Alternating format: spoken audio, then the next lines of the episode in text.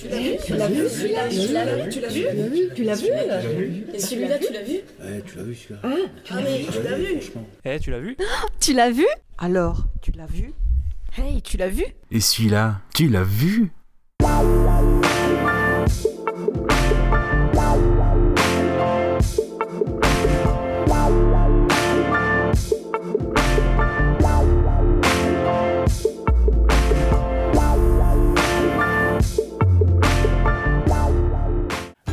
tout le monde Allez, c'est la dernière de l'année, c'est la fête C'est la dernière, on y va, on sort les paillettes, on sort les cadeaux.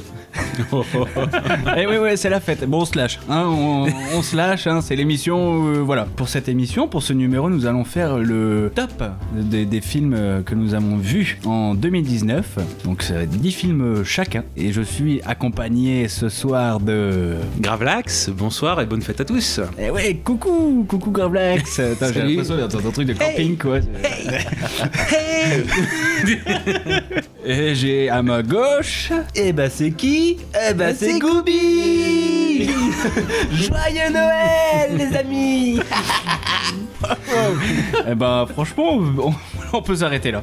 C'est- on a fait le show. Eh ben écoutez, qui commence? Mais toi tu t'es pas présenté Mais qui es-tu qui jeune homme? Ah mais j'attendais le- j'attendais qu'on me pose la question. Ah mais on allait quand même pas te couper la parole voyons Eh ben, Eh qui ben. c'est qui est à ma droite? Eh ben c'est Kaza. Eh ben bonsoir bonne Kaza. fête, bonne fête à tout le monde. Merci de nous écouter. Ça on l'a pas dit. Oui, merci. Mais, Mais euh, tout à fait, merci tout le monde. Nous remercions euh, toutes les personnes qui nous suivent et, et nous écoutent. Et oui, et tout partout, au- au-delà même de la, de la France, hein, on, on voit ça, la Suisse, la Belgique, les États-Unis, le Canada. On vous a vu, petit Québécois. On embrasse les- les dom tam. Et on a pensé d'octobre.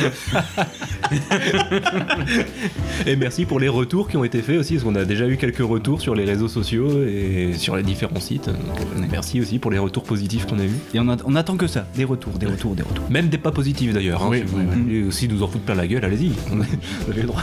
Et déjà dire aussi, oui, euh, qu'on a commencé aussi euh, à mettre en place, parce que c'était le cas en effet pour les premières émissions qu'on a faites, on ne savait pas encore, puisque pour trahir la magie, euh, l'enregistrement, c'était en effet, on enregistre euh, trois semaines après le, le début du lancement du, du podcast en ligne, alors que ça fait plusieurs mois qu'on a commencé à enregistrer les premiers épisodes. Et c'est vrai que là, cette fois, on a mis en place les réseaux sociaux, donc là aussi, euh, n'hésitez pas d'un côté à interagir, et de deux aussi à, euh, en effet, euh, aider au référencement, donc c'est notamment sur Apple Podcast, à laisser euh, le nombre d'étoiles que vous souhaitez sur 5, si possible le maximum, et aussi également vos commentaires. Voilà, et on en a énormément besoin. Et on tient à préciser, par exemple, si vous voulez nous suivre sur Twitter, le nom du compte, C'est TLV Podcast. voilà, TLV Podcast. Voilà. On est aussi sur YouTube. Donc il n'y a pas d'excuse de oui mais non, on n'a pas Deezer, on n'a pas Spotify, il faut s'inscrire, on doit payer. Non, non, non, non. Là il y a YouTube, donc c'est gratuit. Est-ce qu'on en profite pour dire ce qui va arriver sur YouTube, normalement? En 2020 Et oui, on va, on va, on va étendre l'univers, le TLVverse. Euh, donc euh, oui, on aura des petites vidéos. Est-ce qu'on est qu'on détaille? C'est à toi de voir. Eh ben non, on va pas détailler, ça sera la surprise du chef. Ce sera Euh, notre cadeau de début d'année. Et là, pareil, sur la chaîne YouTube, c'est simplement.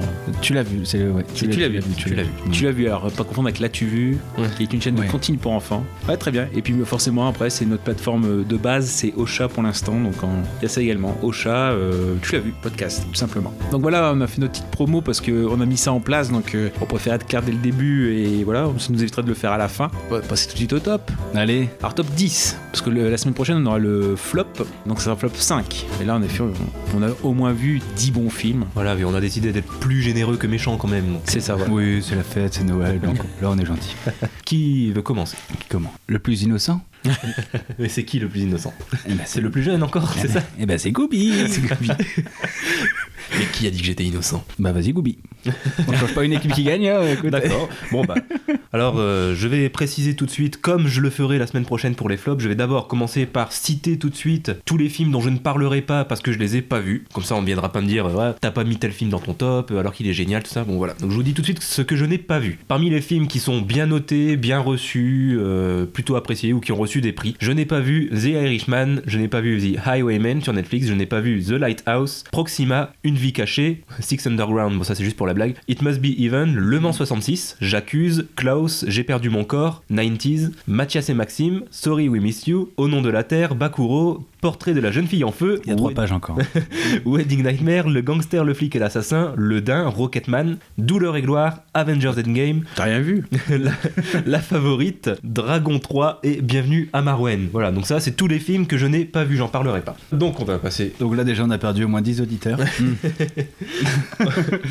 On va passer donc à mon numéro 10, que je n'ai pas en note, c'est pour ça que je le trouve pas sur mes feuilles. Ça commence bien. Ah, super, super. Numéro 10. C'est le film que j'ai galéré à choisir parce qu'autant sur les 9 premiers j'étais sûr de moi, autant sur le 10ème j'ai cherché pendant une demi-heure. J'ai finalement opté pour un film d'horreur de 2h30 de Mike Flanagan, vous l'aurez compris, Doctor Sleep. La fameuse suite de Shining. Alors oui, que moi j'ai, alors justement c'est ce qui arrivera certainement, qu'il y aura donc des doublons dans euh, les classements, et par exemple oui moi je l'ai, Dr Sleep, en position 5. Donc euh, on va en discuter euh, maintenant, ça nous évitera de revenir dessus forcément. Donc bah, on va en parler maintenant. On va faire encore plus simple que le pas pitch vu, parce moi. que je vois.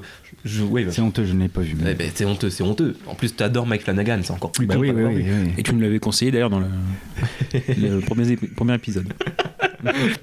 Alors, euh, je vais faire encore plus simple que le pitch qui, euh, ce- celui que je vois sur internet est assez long. Donc je vais, y aller moi-même plutôt. C'est tout simplement la, donc la suite du Shining réalisé par Kubrick, qui est donc euh, à la fois une suite du film et en même temps une adaptation de la suite qui avait été écrite par Stephen King lui-même. Voilà. Et donc justement un peu l'un des buts du film, c'était aussi de voir, c'est bien connu en fait, Shining est considéré comme un très bon film d'horreur mais une mauvaise adaptation que Stephen King d'ailleurs avait détesté lui-même avec une histoire assez différente, une fin qui était pas tout à fait la même et tout ça. Donc euh, est-ce que ce film allait vraiment prendre la suite du film précédent ou être une pure adaptation du, livre et du coup s'éloigner de ce qu'était le film? Je trouve justement déjà que l'un des points forts du, film Doctor Sleep, c'est que c'est un peu un entre-deux, c'est-à-dire qu'il à la fois il ne trahit pas le film de Kubrick et en même temps il ne trahit pas du tout non plus le livre de Stephen King. Donc déjà ça c'est un, bon point, c'est un bel entre-deux et l'équilibre entre les deux a été super bien géré par Mike Flanagan. Sinon pour euh, remettre l'histoire dans le contexte euh, rapidement, quand il rencontre Abra, courageuse adolescente aux dons extrasensoriels, ses vieux démons ressurgissent car la jeune fille, consciente que Dan a les mêmes pouvoirs qu'elle, a besoin de son aide. Elle cherche à lutter contre la redoutable Rose Clack et sa tribu du Nevray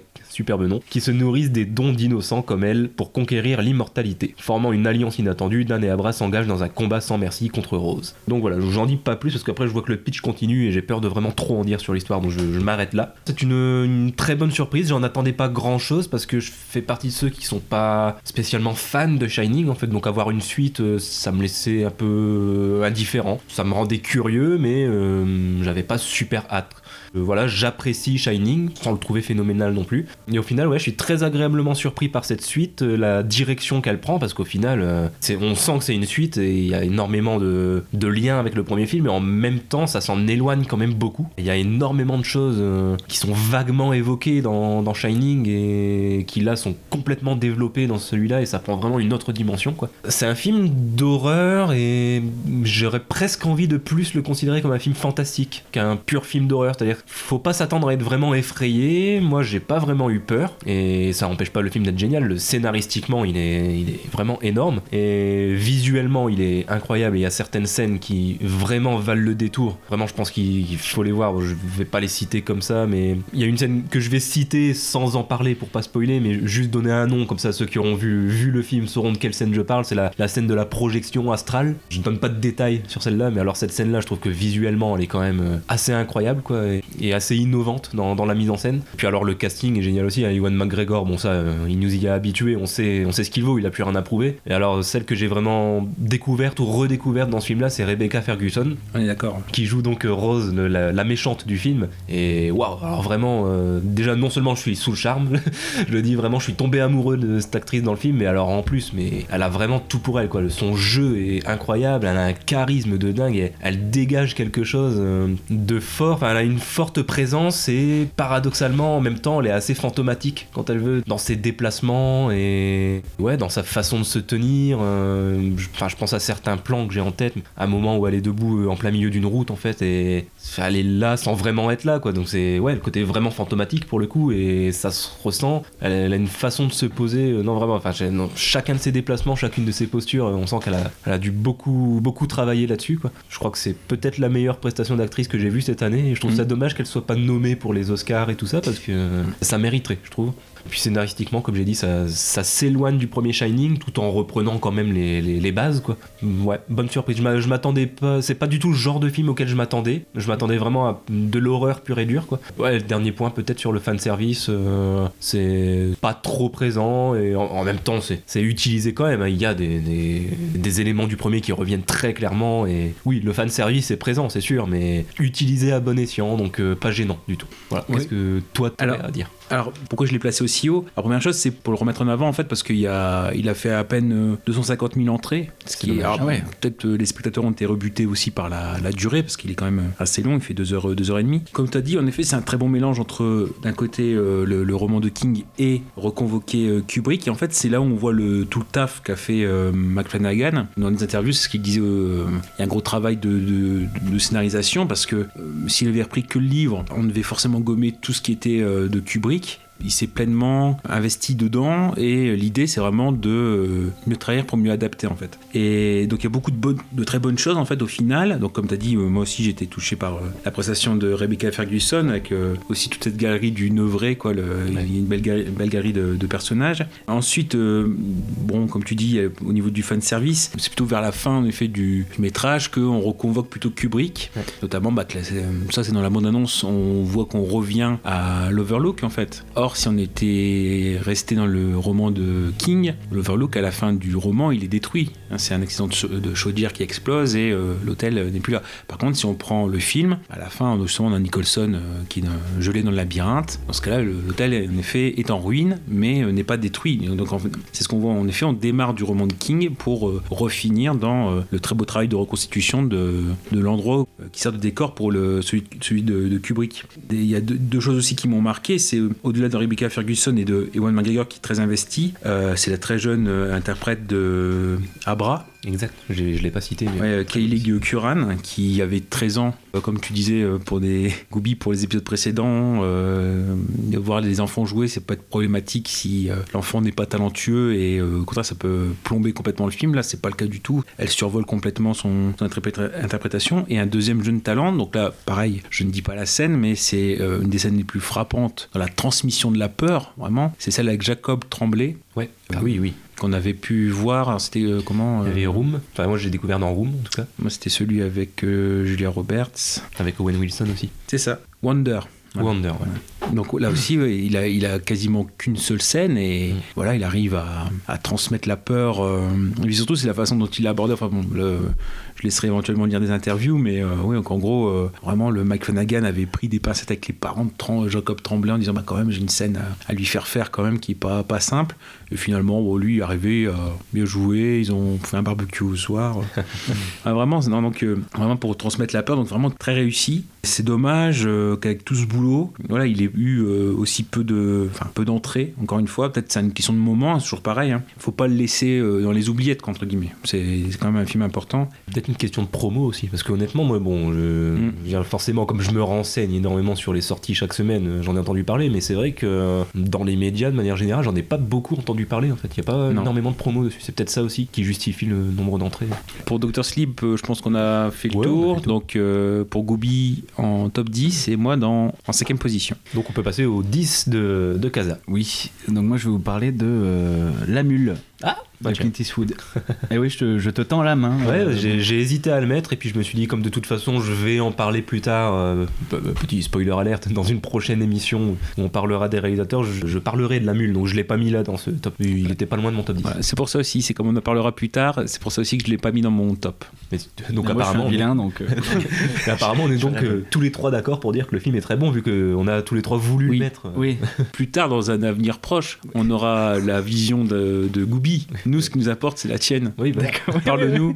oui, oui, oui, je vais parler, je- je- j'en parlais, vous inquiétez pas, mais je, je- voilà, je vais être bref. En plus, t'as fait un pas vers, vers Gooby, donc euh, voilà, il faut qu'on Oui, oui, oui. concrétise-le. Donc, euh, Conclu. est-ce que je raconte le synopsis quand même bah euh, oui, fais-le. C'est entre toi et ta conscience. Bon, allez. Bon, alors le synopsis de la mule, qui est assez long, donc je vais vous, allez, je vais vous la faire en mode, euh, En mode à ma façon. Ça va être casse-gueule, mais euh, vous allez peut-être, ouais, mode couillu, vous allez peut-être comprendre tout de suite. C'est l'histoire de Halston qui, bah, donc, qui est joué par euh, Clint Eastwood et euh, il a plus de 80 ans et il tient- 90. Il est nonagénaire. Il a plus de 80 ans, euh, c'est halluciné qui me dit ça. Ah, parce que dans le film, il a 90 ans. Il Bah, s'est- il mathématiquement, c'est vrai. S'il a 90 ans, il a plus de 80 ans. Ouais. Je chipote. Ah, dans le film, ils disent qu'il a 90 ans. Je suis désolé. Bon. Précision, garçon. On n'est pas sorti de l'auberge. il a plus de 80 ans et il est fauché quoi. Il tient son entreprise de plantes en fait. Il va se retrouver par hasard à, euh, à être convoyeur en fait de voilà transporteur en fait de, de drogue pour le cartel mexicain. Et il va faire ça pendant au moins euh, ben, un bon bout de temps. hein. C'est c'est- c'est une histoire vraie. C'est un bon résumé. tu te moques. J'oserais pas. Voyons, pas en fanel et comme ça. Ouais, c'est la fête. et ben moi je vais vous dire pourquoi j'ai choisi la mule en, dixième position. Parce que je n'ai pas vu euh, un film aussi émouvant euh, de Clint Eastwood depuis euh, Grand Torino. Et là on a retrouvé vraiment le, le Clint Eastwood euh, d'avant quoi. Déjà ça fait plaisir de le revoir. Ah, déjà, le Clint Eastwood, acteur, quoi. Oui, ouais, ouais, ouais, ouais, bah, on- bah, d'ailleurs la dernière fois c'était pour, Clint- euh, pour Grand Torino. Hmm. C'est ça non, non, non, non? Euh, ça, c'est la dernière fois qu'il avait joué dans un de ses films. Par contre, il avait joué dans le film Une Nouvelle Chance qu'il avait pas réalisé, mais c'était la 2012 ou 2014, je sais plus, l'un des deux. Ok. Bah, il m'avait pas ému, euh, Oui. aussi ému depuis euh, Grand Torino. Bon, après Grand Torino, c'est au-dessus quand même. hein, mais euh, oui, euh, la mule, c'est c'est très sympa parce qu'on voit euh, voilà, le personnage euh, du vieux aigri qui colle à la peau et, on- et ça, ça devient en fait un personnage récurrent. Non, je me rappelle une scène euh, au salon, là, au début du film. Il y a un, panorama, il fait des stands, il fait stand après stand et n'hésite pas à faire des petits commentaires bien, euh, bien pointus, bien, euh, comment dire, euh, bien hard en fait sur chacun en fait, autour du numérique, je pense. Et euh, Petite punchline. voilà, c'est ça. Et après, bon, dans ce film, on a aussi une bonne morale, une très bonne morale sur le regret, la, la famille. faut être proche de la, de la famille. Et, mais aussi, c'est c'est un plaisir de, de voir Clint Eastwood en forme, en pleine forme malgré le, le poids des âges. Tu vois, j'ai eu un grand sourire quand on le voit par exemple danser avec les avec les jeunes euh, les jeunes femmes. Euh, au, Me- au Mexique par exemple il est heureux quoi c'est euh, il est En plus, en grande forme, c'est vraiment le cas de le dire, parce que euh, quand même, euh, c'est-à-dire qu'il a sorti ce film-là début 2019, et là qu'on voit qu'ici en décembre 2019 et bah, en France février 2020, mais du coup en, l'espace d'un an, il sort quand même deux films. Bon, dans, le- prochain, il joue pas, mais même juste en tant que réalisateur, je veux dire sortir euh, deux films à 89 ans en une année, de, dont en plus un des deux dans lequel il joue en plus euh, l'acteur principal, c'est hallucinant quand même à cet âge-là de réussir à faire ça. Des, jeunes bons de- films, quoi. de- ouais, en plus des bons films, ouais. Euh, Des, des- des réalisateurs de 30 ans qui arrivent pas à sortir deux films en un an. ouais c'est ça il y a de bons films Et puis même pas. Oui, euh, l'année d'avant, il avait sorti 15h17 pour euh, Paris. Paris. donc il y a moins- quasiment moins d'un an entre euh, la sortie de 15h17 et La Mule. Non, euh, très bon film. je l'ai placé en dixième position parce que c'était une bonne surprise. euh, voilà, Clint Eastwood, euh, bah, je suis pas aussi fan que, que certains, mais euh, On ne citera pas Gooby. voilà. Et du coup, c'était une très bonne surprise et ça m'a fait énormément. C'est comme si je revoyais un bon un grand parent, euh, un grand parent que je n'avais pas vu depuis euh, voilà euh, une dizaine d'années quoi. Et ça m'a fait la même sensation. Et le voir sourire, bah ça m'a fait sourire. J'ai voilà, j'étais heureux. Très bien. Quel est ton numéro 10, Gravelax? Alors, vous allez voir que j'ai des techniques de vieux grigou pour, euh, dire, pour faire un peu plus que 10 à chaque fois. C'est-à-dire qu'à chaque coup, je vais parler d'un film et puis peut-être en glisser un autre, peut-être qui peut être à peu près dans la même, dans la même thématique, euh, sans être euh, forcément au-dessus. Quoi. Donc à chaque coup, j'ai fait un, un petit tri. Donc bien sûr, je vais parler à chaque coup du principal et puis glisser deux, trois mots sur, euh, sur un autre qui a le, le- le même, le même euh, profil. Alors, pour mon numéro 10, ça sera Grâce à Dieu de François Ozon. il, il est dans mon top. Ah, en Euh, quelle euh, position? Eh ben en huitième. En huitième, d'accord. Je l'ai pas vu. Donc, Non, euh, mais- pour parler en effet, c'est les, euh, bien sûr, ça, ça prend le cadre de cas en effet de, de victimes de pédophilie dans le cadre de l'Église quand ils étaient euh, enfants dans la région lyonnaise, qui décident en effet de peu à peu, à partir d'un- cas en effet de, de- dire qu'ils ne sont pas des victimes isolées, de se regrouper. Et en effet, c'est un sujet donc avec notamment l'affaire du cardinal Barbarin dont on entend encore parler. Actuellement, donc c'est encore en, en jugement. Et pour moi, ce qui m'a beaucoup plu dans ce dans ce film, c'est que c'est un peu, ça m'a rappelé un peu les films de société, d'actualité à chaud, comme comme faisait un peu alors Yves Boisset dans les années 70-80. Euh, on peut voir par exemple, c'est l'affaire du. Enfin, c'est le, le juge Fayard dit le shérif avec Patrick Devers par exemple. Tout ce qui est en effet Dupont-la-Joie, tout ce qui est en effet euh, sur la guerre d'Algérie, RAS. Donc des films en effet qui n'hésitent pas en fait à parler des sujets actuels à chaud, quitte à risquer la censure, parce que bah, là, pour grâce à Dieu, même euh, quasiment même le jour de sa sortie ou quelques jours après, il y avait la, la possibilité qu'il soit interdit euh, de projection, notamment parce que voilà, avec la présomption d'innocence et l'affaire n'étant pas encore jugée, ou bien du moins Barbarin, même n'est pas l'auteur des faits, quand même une, petite idée de non, non, à personne en danger. Et il y a un peu de tout dans, dans ce film-là. Le fait qu'il aborde beaucoup les changements de société. Dans le passé, le rapport au silence était quand même assez important. Fallait pas faire de vagues, fallait pas faire de remous. Et donc, ça entraîne même des, des divisions au sein même de la famille. Euh, si on prend les, les enfants devenus adultes qui demandent à leurs parents bah, pourquoi vous n'avez rien fait, pourquoi vous n'avez pas euh, porté plainte ou euh, cherché à aller plus loin? Et finalement, on voit que bah, l'Église, euh, la principale disposition, c'était de, de muter l'homme d'Église responsable ailleurs, quitte à ce qu'il recommette les, mêmes, les mêmes fautes. La grosse interrogation avec ce genre de film, c'est, euh, comme c'est des films d'actualité, c'est savoir comment est-ce qu'ils vont vieillir en fait. Parce qu'ils parlent de quelque chose de très contemporain et même quasiment immédiat. Là, ils vont nous parler, parce qu'en plus, ils sont bien faits, ils sont faits intelligemment. Euh, on verra peut-être dans d'autres. euh, Enfin, quand on parlera peut-être des flops la semaine prochaine, que des sujets d'actualité, parfois, bah, s'ils sont faits de façon un petit peu trop manichéenne, bah, ça peut faire dévier le propos. Ouais, Dans 15-20 ans, est-ce que grâce à Dieu, euh, il aura encore le même impact? Après, ça dépend aussi de l'évolution des choses, bien sûr, mais. euh, On est bien parti pour.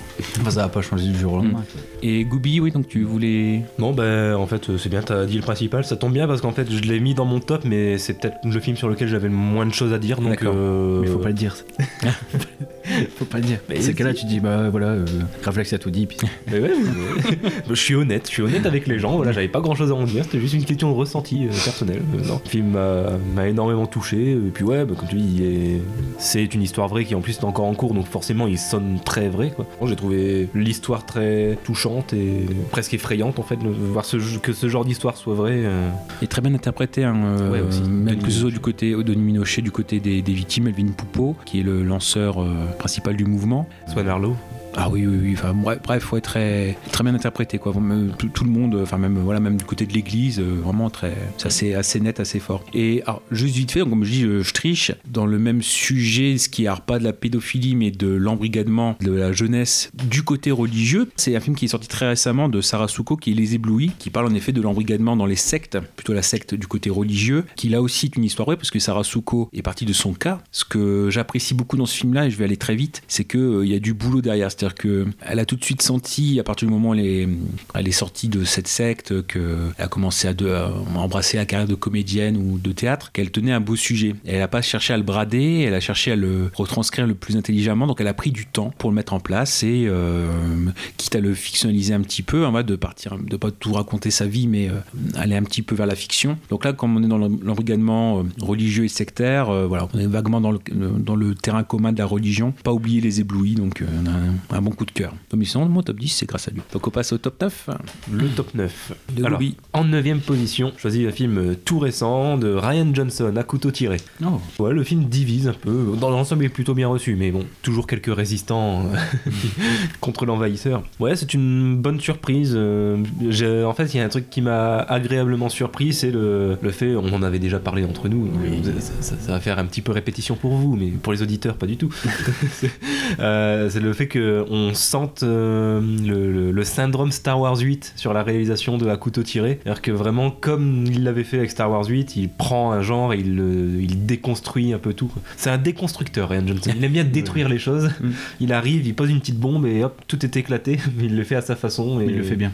Ouais, voilà, il le fait bien. Euh, C'est c'est ça que j'ai aimé, c'est que vraiment lui, là, du coup, il s'approprie le genre, euh, genre polar, enfin, le, le film whodunit. policière. Voilà, c'est ça. Le truc à la, à la Agatha Christie, quoi. Enfin, il leur fait euh, à sa façon, il se réapproprie les codes euh, à sa manière, et c'est ça qui m'a plu, c'est que par exemple, euh, bon, ce que je viens de dire là, c'est pas vraiment du spoil, parce que je donne aucun détail sur le- l'histoire, mais le fait, par exemple, que euh, on ait la, la révélation euh, de, de la vérité sur l'identité du tueur, qu'on l'ait au milieu du film, quoi. Ça peut paraître dérangeant dit comme ça. Euh, du coup on se dit la- toute la deuxième moitié on va se faire chier du coup, mais non, Mhm. parce que il arrive quand même à, à ajouter des sortes de rebondissements, des sortes de petits twists euh, dans l'histoire qui fait que voilà, même si dès le milieu du film on connaît déjà la vérité, bon bah on arrive quand même encore à être surpris sur la deuxième moitié et, euh, et c'est réussi. Puis en plus, bah, mention spéciale pour Ryan Johnson parce qu'il a réussi du coup à me faire aimer euh, un genre auquel j'adhère pas de base. On avait déjà parlé dans notre épisode sur les films policiers, c'est un genre que j'aime pas particulièrement et là j'ai passé un super bon moment donc je veux dire pour ça bravo. Et dernier point aussi le casting qui est Mm. absolument génial Euh, là du côté masculin et du côté féminin. C'est-à-dire que du côté masculin, bon Daniel Craig, Michael Shannon et même Chris Evans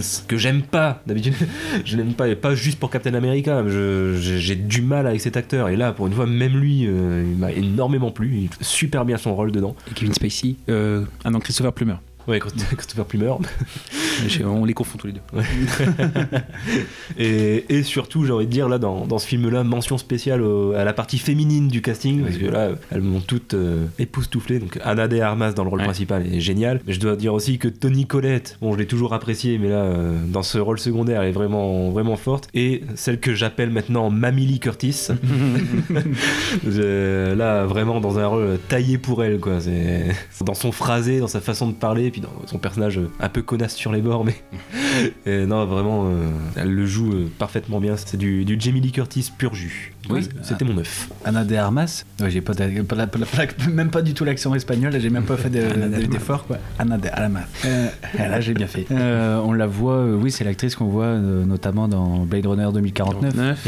Mais C'est Et une, jeune actrice, à mon avis, qui va percer Et euh, à qui mon va avis, devenir quelqu'un de. ce film-là va beaucoup l'aider, je pense, parce que là, du coup, c'est vraiment elle qui est mise en avant. Dans Eh ben, elle a été nominée aux Golden Globes. Ah oui, bah tu vois, j'avais pas Bien vu. Mais tant mieux. parce que- Euh, oui. Enfin, je l'avais découverte avec, dans Knock Knock, en fait, Daily Rough, Ah, avec. Euh, Keanu Reeves. Ouais. Ah oui. C'était ça. Il y a War Dogs aussi. Mais bon, bref, elle est bien. Ouais, c'est une artiste, en- enfin une, actrice en devenir. Et oui, euh, je coup, j'ai pas, j'ai pas été déçu. Et dans le prochain James Bond aussi. Ouais, j'avais Ah vu. oui, oui. Faudra la suivre. Ouais. C'est vrai que c'était un bon film. Il est pas dans ton top, toi Il est pas dans mon top, mais j'ai hésité quand même. hein. Ouais, ouais, ouais, ouais, mais euh, en bas, hein, genre. C'était vraiment très intéressant. Et, euh, Bah, moi, il est pas dans mon top parce que je pense que j'en attendais beaucoup, en fait. Ouais. J'étais surpris, alors je pensais ça, j'étais surpris par la construction. Après, en- avec le recul, j'ai compris et euh, je vois l'intérêt de la façon dont ça a été mené. En plus, bon, la projection n'a pas été, euh, pas été top. C'est-à-dire que c'est du 1,85. Il y a une erreur de projection. Il a été projeté en cinémascope, ce qui fait que la tête était. Enfin, Ah. le, haut- Oh, le haut était au plafond et euh, voilà bon bref c'est une petite euh, le film en lui-même voilà ça m'a un peu perturbé oui c'est c'est complète- ça prend complètement un chemin différent de, de ce qu'on peut voir avec les Kenneth Branagh qui nous reprend les Agatha Christie là, qui va nous faire euh, Mort sur nos lignes euh, qui avait fait euh, le crime de l'Orient Express c'est bien aussi de proposer un, un côté dépoussiérage du, du whodunit après moi ce qui m'a ce qui m'a peut-être un peu embêté c'est euh, l'utilisation parfois qui n'est pas faite de quelques arguments narratifs comme euh, le défaut ou le, la particularité qu'a le personnage de d'Anna de Armas Ouais. avec un- une particularité qui est utilisée parfois et parfois non en fait alors que ça pourrait faire avancer l'intrigue. C'est un peu un peu mitigé mais sur- c'est surtout pour mon côté de par rapport à l'attente que j'en avais. Après c'est loin d'être un, un mauvais film Non, non, mais ça m'étonne pas. parce que moi, justement, j'ai beaucoup aimé et au contraire, j'en attendais pas grand chose. Quoi. ah voilà parce que toi tu n'entendais pas grand chose Voilà, c'est ça. moi oui Moi, du coup, j'étais entre les deux. j'étais entre les deux. euh. Non, puis tu m'avais dit qu'il était euh, vraiment intéressant, surprenant, donc euh, du coup, Ouais, c'est vraiment super sympa. Ah, moi, à part le fait que c'était réalisé par Ryan Johnson, sinon, euh, bah, comme je l'ai dit, j'aime pas spécialement le genre et tout, donc j'en attendais pas grand chose. Et c'est sûrement pour ça que j'ai été Le casting. plus agréable. Ouais, le casting, à la limite. ah pas oublier aussi Don Johnson le Sonny Crockett de enfin le mari de Jimmy Curtis dedans Ouais. Sonny Crockett de Duffy Miami Voilà. qui est pas beaucoup utilisé donc euh, là c'est bien aussi de le retrouver Ouais, j'ai bugué, j'avais compris Dwayne Johnson. Oui, bon, pareil. ah non non Oui, moi aussi, j'étais- donne, donne. j'ai bloqué. Parce que. euh, ah bon Je l'ai pas vu.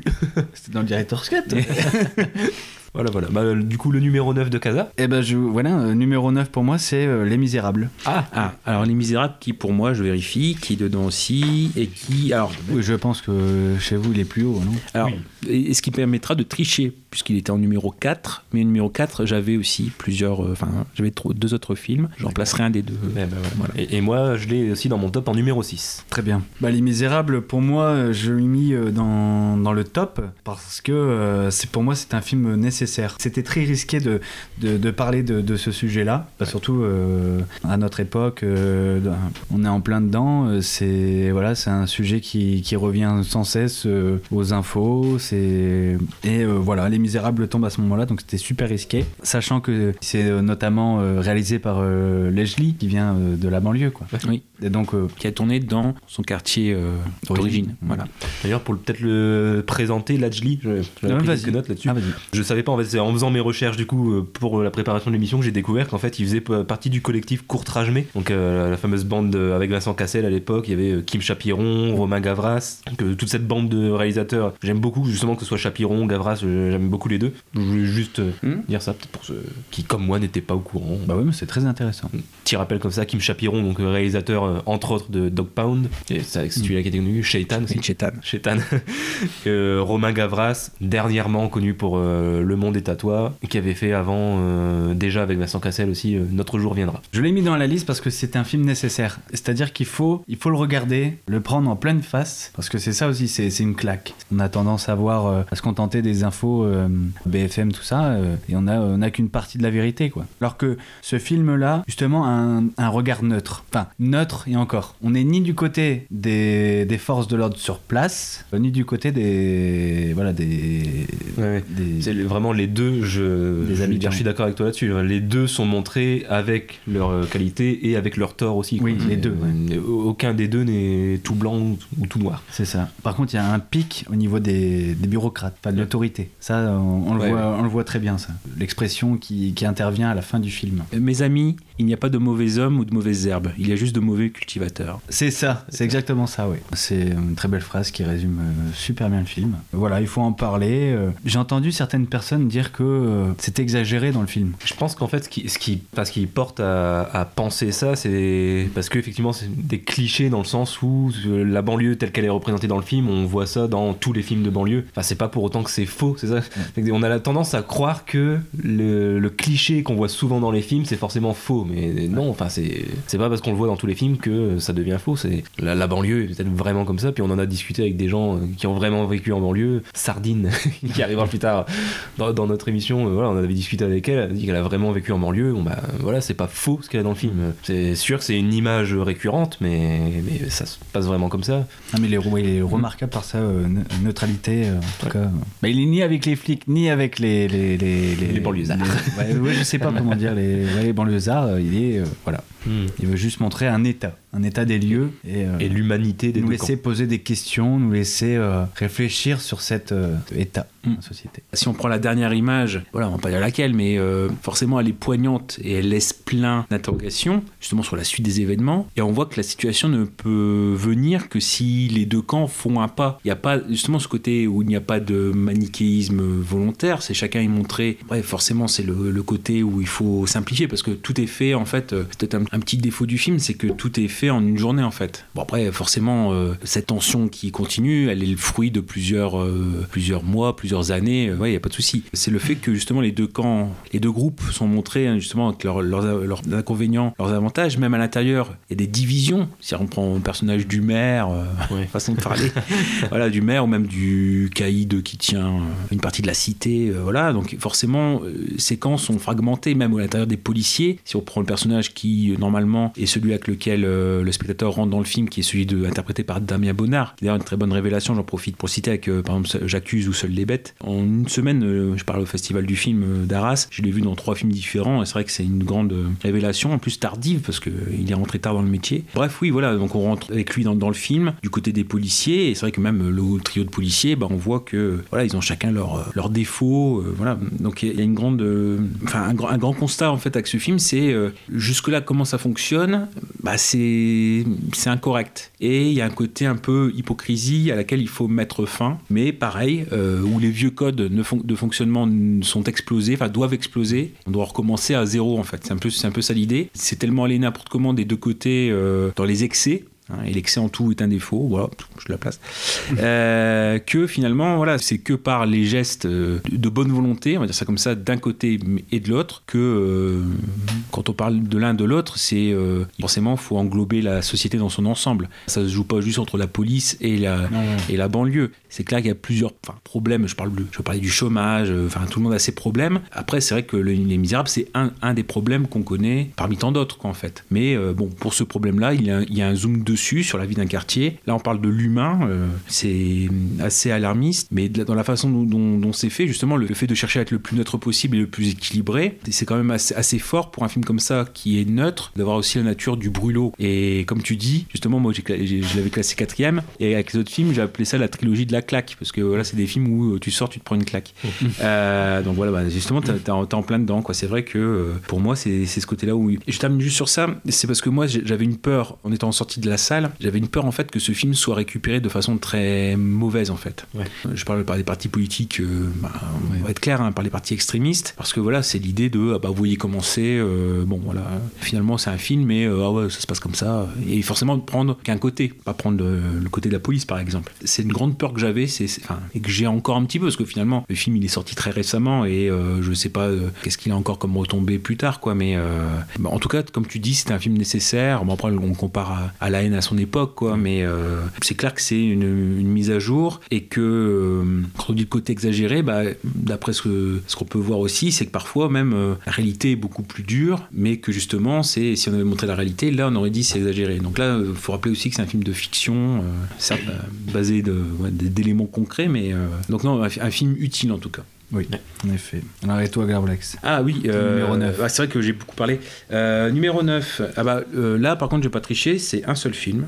je vais rester dans les films français moi, donc alors peut-être c'est mon côté quarantenaire dans, dans une semaine. Moi c'est ça sera La Belle Époque de Nicolas Bedos. Tu l'as? J'ai mis numéro 4. Ah d'accord, c'est un film coup de cœur dès le premier visionnage parce que je l'avais vu en, en avant-première. Pathé avait fait une avant-première quasiment un mois avant la, sortie officielle et suivi d'ailleurs de la retransmission d'une euh, enfin masterclass, d'une rencontre avec euh, questions-réponses avec euh, non seulement euh, Nicolas Bedos mais aussi tous les acteurs du film. Et donc justement ça a permis de donner un complément et une vision parce que le film tout simple, je sais pas s'il répond à ces questions-là, mais le fait d'avoir eu les compléments avec Nicolas Bedos qui répondait directement, ça c'était très utile. Juste dire que pour un film français, j'ai beaucoup aimé l'inventivité dont Bedos avait fait preuve parce que c'est un script assez ambitieux. D'ailleurs, même on voit les limites de, la reconstitution, par exemple, de l'endroit. Le pitch, en effet, c'est euh, Daniel Auteuil qui est marié avec, euh, Fanny Ardant et qui s'ennuie dans sa vie et euh, qui se voit proposer par Guillaume Canet, qui est un ami de son fils, un ami d'enfance de son fils, le fils de Daniel Auteuil et de Fanny Ardant, de passer une journée dans une époque qu'il aurait voulu. C'est le principe de la société de Guillaume Canet qui est très pointilleux hein, comme personnage sur la reconstitution. Et lui, donc, veut retourner en mai euh, 1974,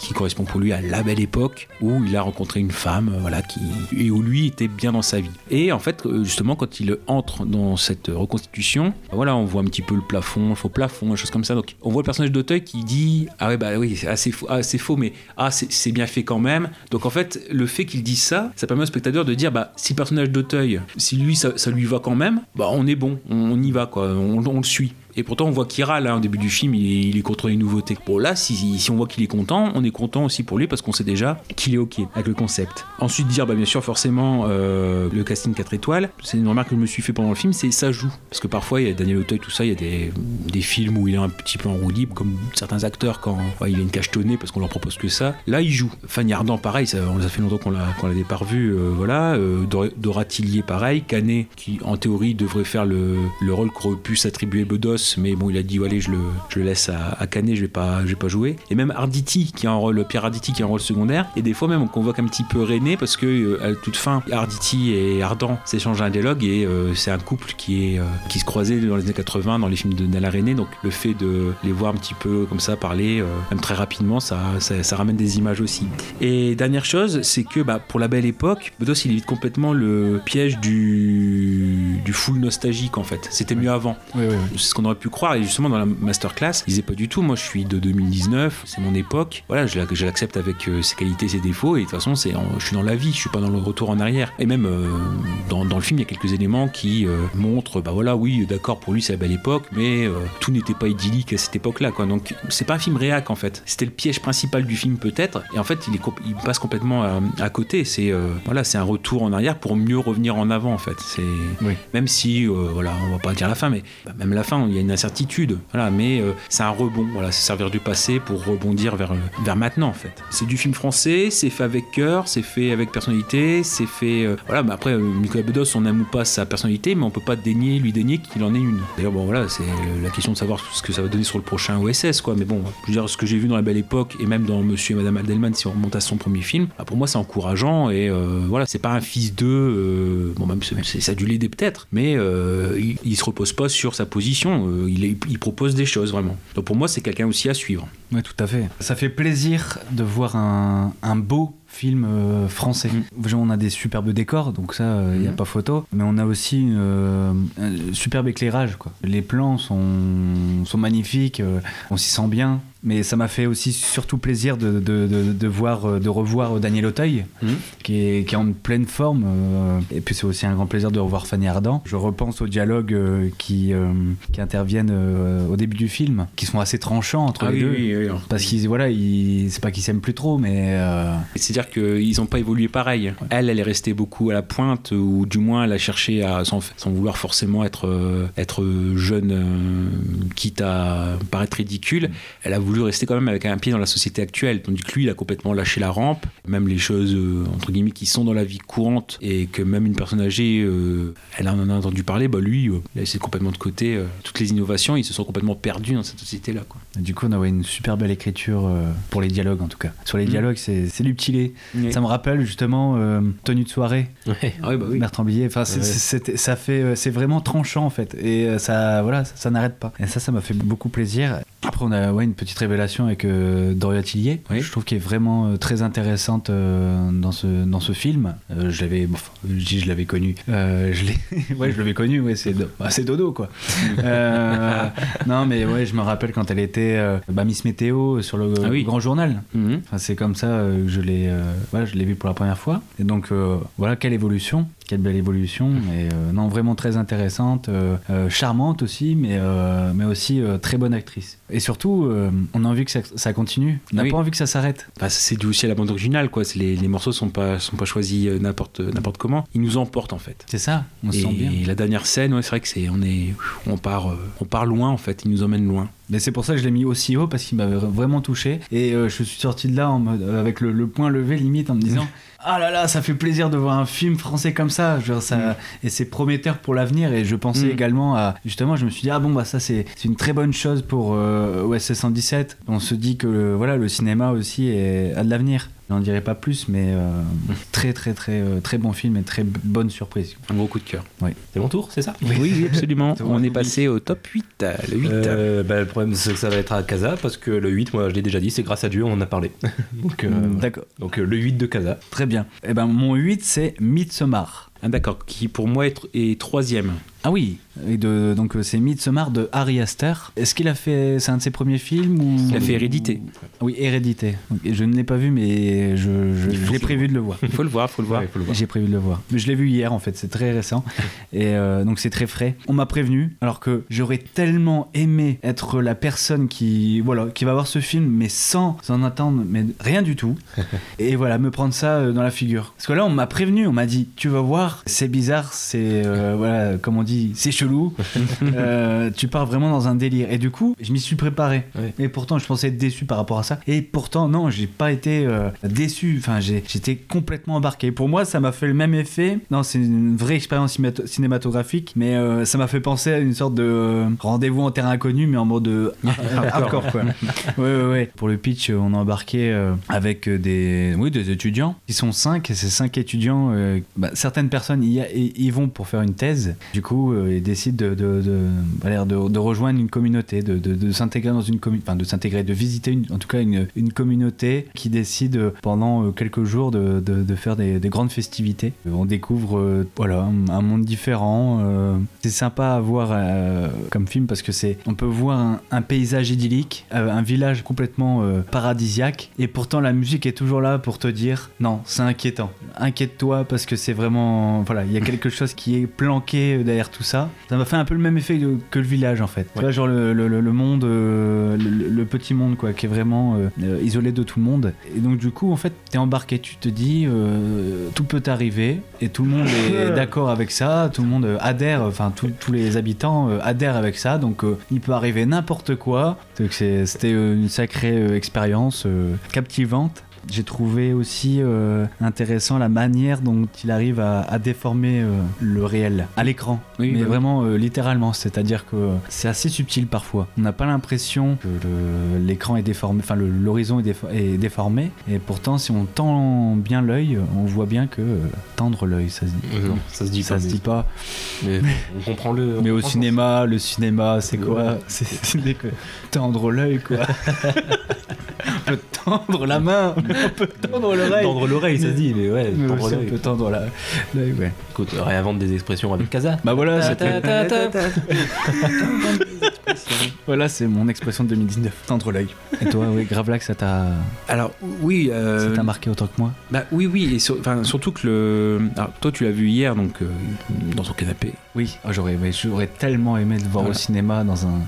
Ah, pour, pour moi, c'est ça, c'est qu'il y a vraiment une plus-value de, D'expérience en, en- en salle, parce que c'est vraiment, oui, euh, déjà, oui, le, le film lui-même fait 2h25, enfin, ou quelque chose comme ça, pour sa version cinéma. C'est-à-dire que là, il faut encourager aussi à certainement voir la Director's Cut, alors qu'il doit voir ouais, 25 minutes en plus, mais qui euh, rend un peu plus cohérent ce qui sera en fait le délitement du couple principal. Faut pas, voilà, de toute façon, dans, dans le film, il- il- c'est comme ça aussi, et ça nous a annoncé comme ça, donc c'est pas vraiment un spoil. Il y a vraiment une vision, une vision d'auteur. Alors en plus de la plus-value, donc justement ce que je dis du, de l'expérience salle, c'est aussi saluer. euh, et justement, moi je voulais parler aussi de la société en fait qui produit ces films-là, c'est A24 et qui, euh, pour moi, est. euh, c'est pour ça que je l'ai mis en troisième parce que finalement, ce qui m'intéresse parfois dans le cinéma, c'est des visions d'auteur en fait qui sortent des sentiers battus, tout en tout en restant cohérente. hein. Le but c'est pas de se regarder le nombril. Euh, La semaine prochaine, je parlerai d'un flop, euh, voilà que pour moi une actrice qui je considère dans son film euh, se regarde le nombril hein, voilà bon c'est des maladresses hein, parfois c'est pas c'est pas l'intention principale là Harry, Lester, Harry Lester avec Hérédité c'était déjà le cas il proposait quelque chose de différent parfois même aussi de référencer années 70 avec un rythme plus lent ce qui peut déstabiliser et ce qui a amené des critiques euh, parfois de la part des spectateurs qui ne sont plus habitués à ce rythme là de prendre son temps. Euh, là on voit Midsommar il prend son temps et il le prend encore plus en director's cut. Mais surtout cette société là A24 donc qui avait fait Hérédité qui avait fait aussi Ghost Story hein, et, et qui a fait parce que je l'ai vu hier et j'allais en parler euh, si j'en parlais donc j'en parlais maintenant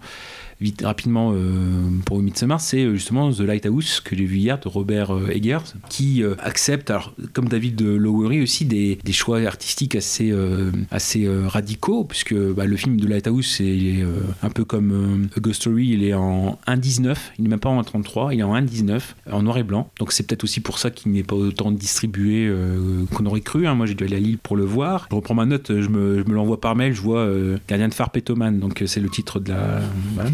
Oui, donc avec William Defoe et euh, Robert Pattinson. Donc oui, donc en- encore une fois, c'est euh, ce côté où euh, le cinéma, si on veut rechercher en effet des, des choses qui sortent des sentiers battus, bah avant on avait le cinéma de studio qui pouvait proposer ça par certaines branches du studio. Bah, maintenant, il faut aller complètement dans le cinéma indépendant. Et pour moi, les films à 24, bah, je crois que 90s, euh, enfin mid-90s, il est aussi c'est un film à 24 également. Bah voilà, c'est il faut aller chercher de ce côté-là. Alors bon, Lighthouse, je veux pas trop trop en parler, dire que oui, à la limite, il aurait pu être dedans. Bon là, il est un peu frais et assez dense. Je l'ai pas assez dégrossi entre guillemets euh, entre hier et aujourd'hui pour le placer dans, dans un top. Mais justement, je voulais quand même en parler et le placer avec euh, avec Midsommar pour dire de dire qu'on est à peu près dans la même famille de films et que là aussi, euh, je pense que Lighthouse, j'allais dire malheureusement parce que je ne sais pas si Goubi qui veut le voir, Casa aussi. Ah oui, oui, Voilà. oui, oui. J'espère que euh, un cinéma plus proche va, va le programmer parce que c'est- il y a une- vraiment une plus-value avec l'ex- l'expérience salle parce que c'est vraiment des on, on est complètement enfermé dans des mondes euh, voilà euh, qui sont très singuliers quoi en fait. Donc euh, pour moi le, fait d'avoir l'expérience salle, c'est vrai que les vivre euh, bah, j'en parlerai peut-être sur un rapidement dans les recommandations, c'est vrai que si je les les avais pas vécus en salle, ça aurait peut-être été plus compliqué de m'immerger dedans. Mais bon bref, voilà, j'ai parlé de Midsommar, j'ai parlé vite fait de Lighthouse qui bien sûr on prévient qui est très singulier, qui est magnifiquement interprété, qui à un moment donné part un peu dans tous les sens, donc faut accepter d'être bousculé dans le voilà dans le côté linéaire du, du récit et de partir dans d'autres mondes. Voilà, donc c'est aussi le, ça a lieu en fait Midsommar ou Lighthouse, ou voilà, c'est, c'est ou Ghost Story, hein, si je on revient un petit peu les années précédentes. Enfin, c'est des films où il faut accepter d'être curieux d'esprit et de, de sortir du d'expérience classique du cinéma, quoi. Mm. Enfin, de, du moins de la- des, des films qu'on a l'habitude de voir hein, Ouais. en général. Faut se laisser ouais, immerger. Parce que Ghost Story, euh, c'est pareil, c'est un coup de cœur. Ah oui, mais c'est. Oui. Ouais, et puis on peut, on, peut, on peut comprendre que les gens soient hermétiques parce que c'est vraiment, euh, Oui. c'est vraiment une autre façon. Quoi. C'est, euh, c'est, c'est des films monde en fait. Petit monde, mais des films monde quand même. Donc il faut accepter le pari euh, que propose le réalisateur. Mais au moins, l'avantage c'est que c'est des vraies visions d'auteur et euh, tant que ça vire pas trop dans l'expérimental euh, pour dire de faire des images euh, voilà, sans trop de vision et avec une prétention artistique euh, qui n'a pas lieu d'être, s'il y a un propos derrière, euh, c'est des films qui sont complètement euh, valables. Mais bon, c'est toujours pareil, il faut être dans la bonne disposition d'esprit pour les voir. Moi j'aurais classé en troisième. Voilà. Imaginez qu'on est déjà à quasiment 1h10 d'enregistrement et qu'on passe seulement au numéro 8 de Gravelax. Non, mais après, on va en passer. ouais, c'est vrai qu'il ouais, y en a certains qu'on va passer. Oui, numéro 8, pareil, je continue avec mes, mes techniques de truand. Mmh.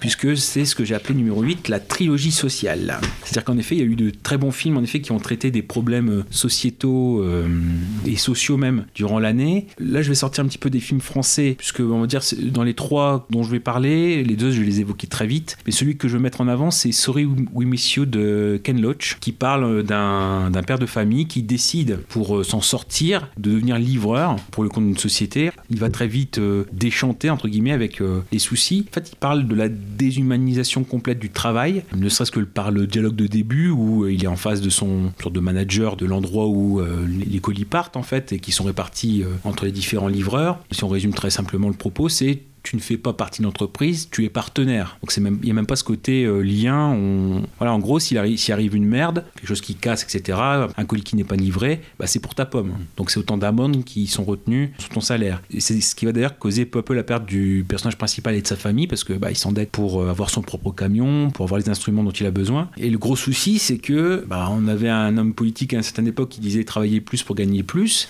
Bah, là, on voit, le- c'est un petit peu la vision du, du personnage qu'il a. C'est-à-dire que ouais, moi, je vais bosser euh, autant que possible. Comme ça, je vais, je vais euh, sortir ma famille de la, crise ou de la mouise, hein, comme on veut. Mais on voit que même ça, ça fonctionne pas. C'est-à-dire que même la bonne volonté, euh, l'envie de s'en sortir, de travailler sans relâche, bah, ça suffit plus à vivre correctement. Finalement, bah, c'est de ce film-là, c'est le fait de mettre du chiffre derrière l'humain. On voit que quand on déshumanise tel ou tel secteur qui touche des personnes, bah, à la limite, moi, je peux, je peux le voir avec l'éducation. À partir du moment où on fixe des objectifs sur plusieurs années, alors qu'on ne sait pas quels élèves on va avoir, quels sont leurs niveaux, parce qu'il y a des bonnes promotions, des moins bonnes promotions. Bah, à partir du moment où on met du chiffre derrière l'humain, ça amène une société qui, euh, où le bon sens n'est plus là. Alors d'un côté, on comprend un peu le propos du patron, c'est éviter les abus, c'est éviter seulement qu'il y en ait qui tirent, qui tirent au flanc. Mais à l'inverse, il y a- l'excès inverse où, même pour une décision humaine, comme euh, euh, quelqu'un qui est malade dans la famille, qu'il faut aller chercher, bah non, non, t'as ta livraison à faire, tu l'as fait. Donc, et donc, c'est, on voit certains personnages qui pètent les plombs, parce que même le bon sens humain n'est plus, plus convoqué en fait. Parfois, Ken Loach, on dit que c'est- très manichéen, mais là, il y a quand même un signal d'alarme concret qui est donné. Et même nous, ça nous met en, indirectement en face de nos responsabilités de consommateurs. C'est vrai que nous, quand on commande euh, livraison si possible en un jour, bah, finalement, moi, euh, maintenant, je l'ai passé en deux ou trois jours, quoi. Et si possible en point relais, comme ça, euh, au moins, il met tout, le livreur met tout dans un.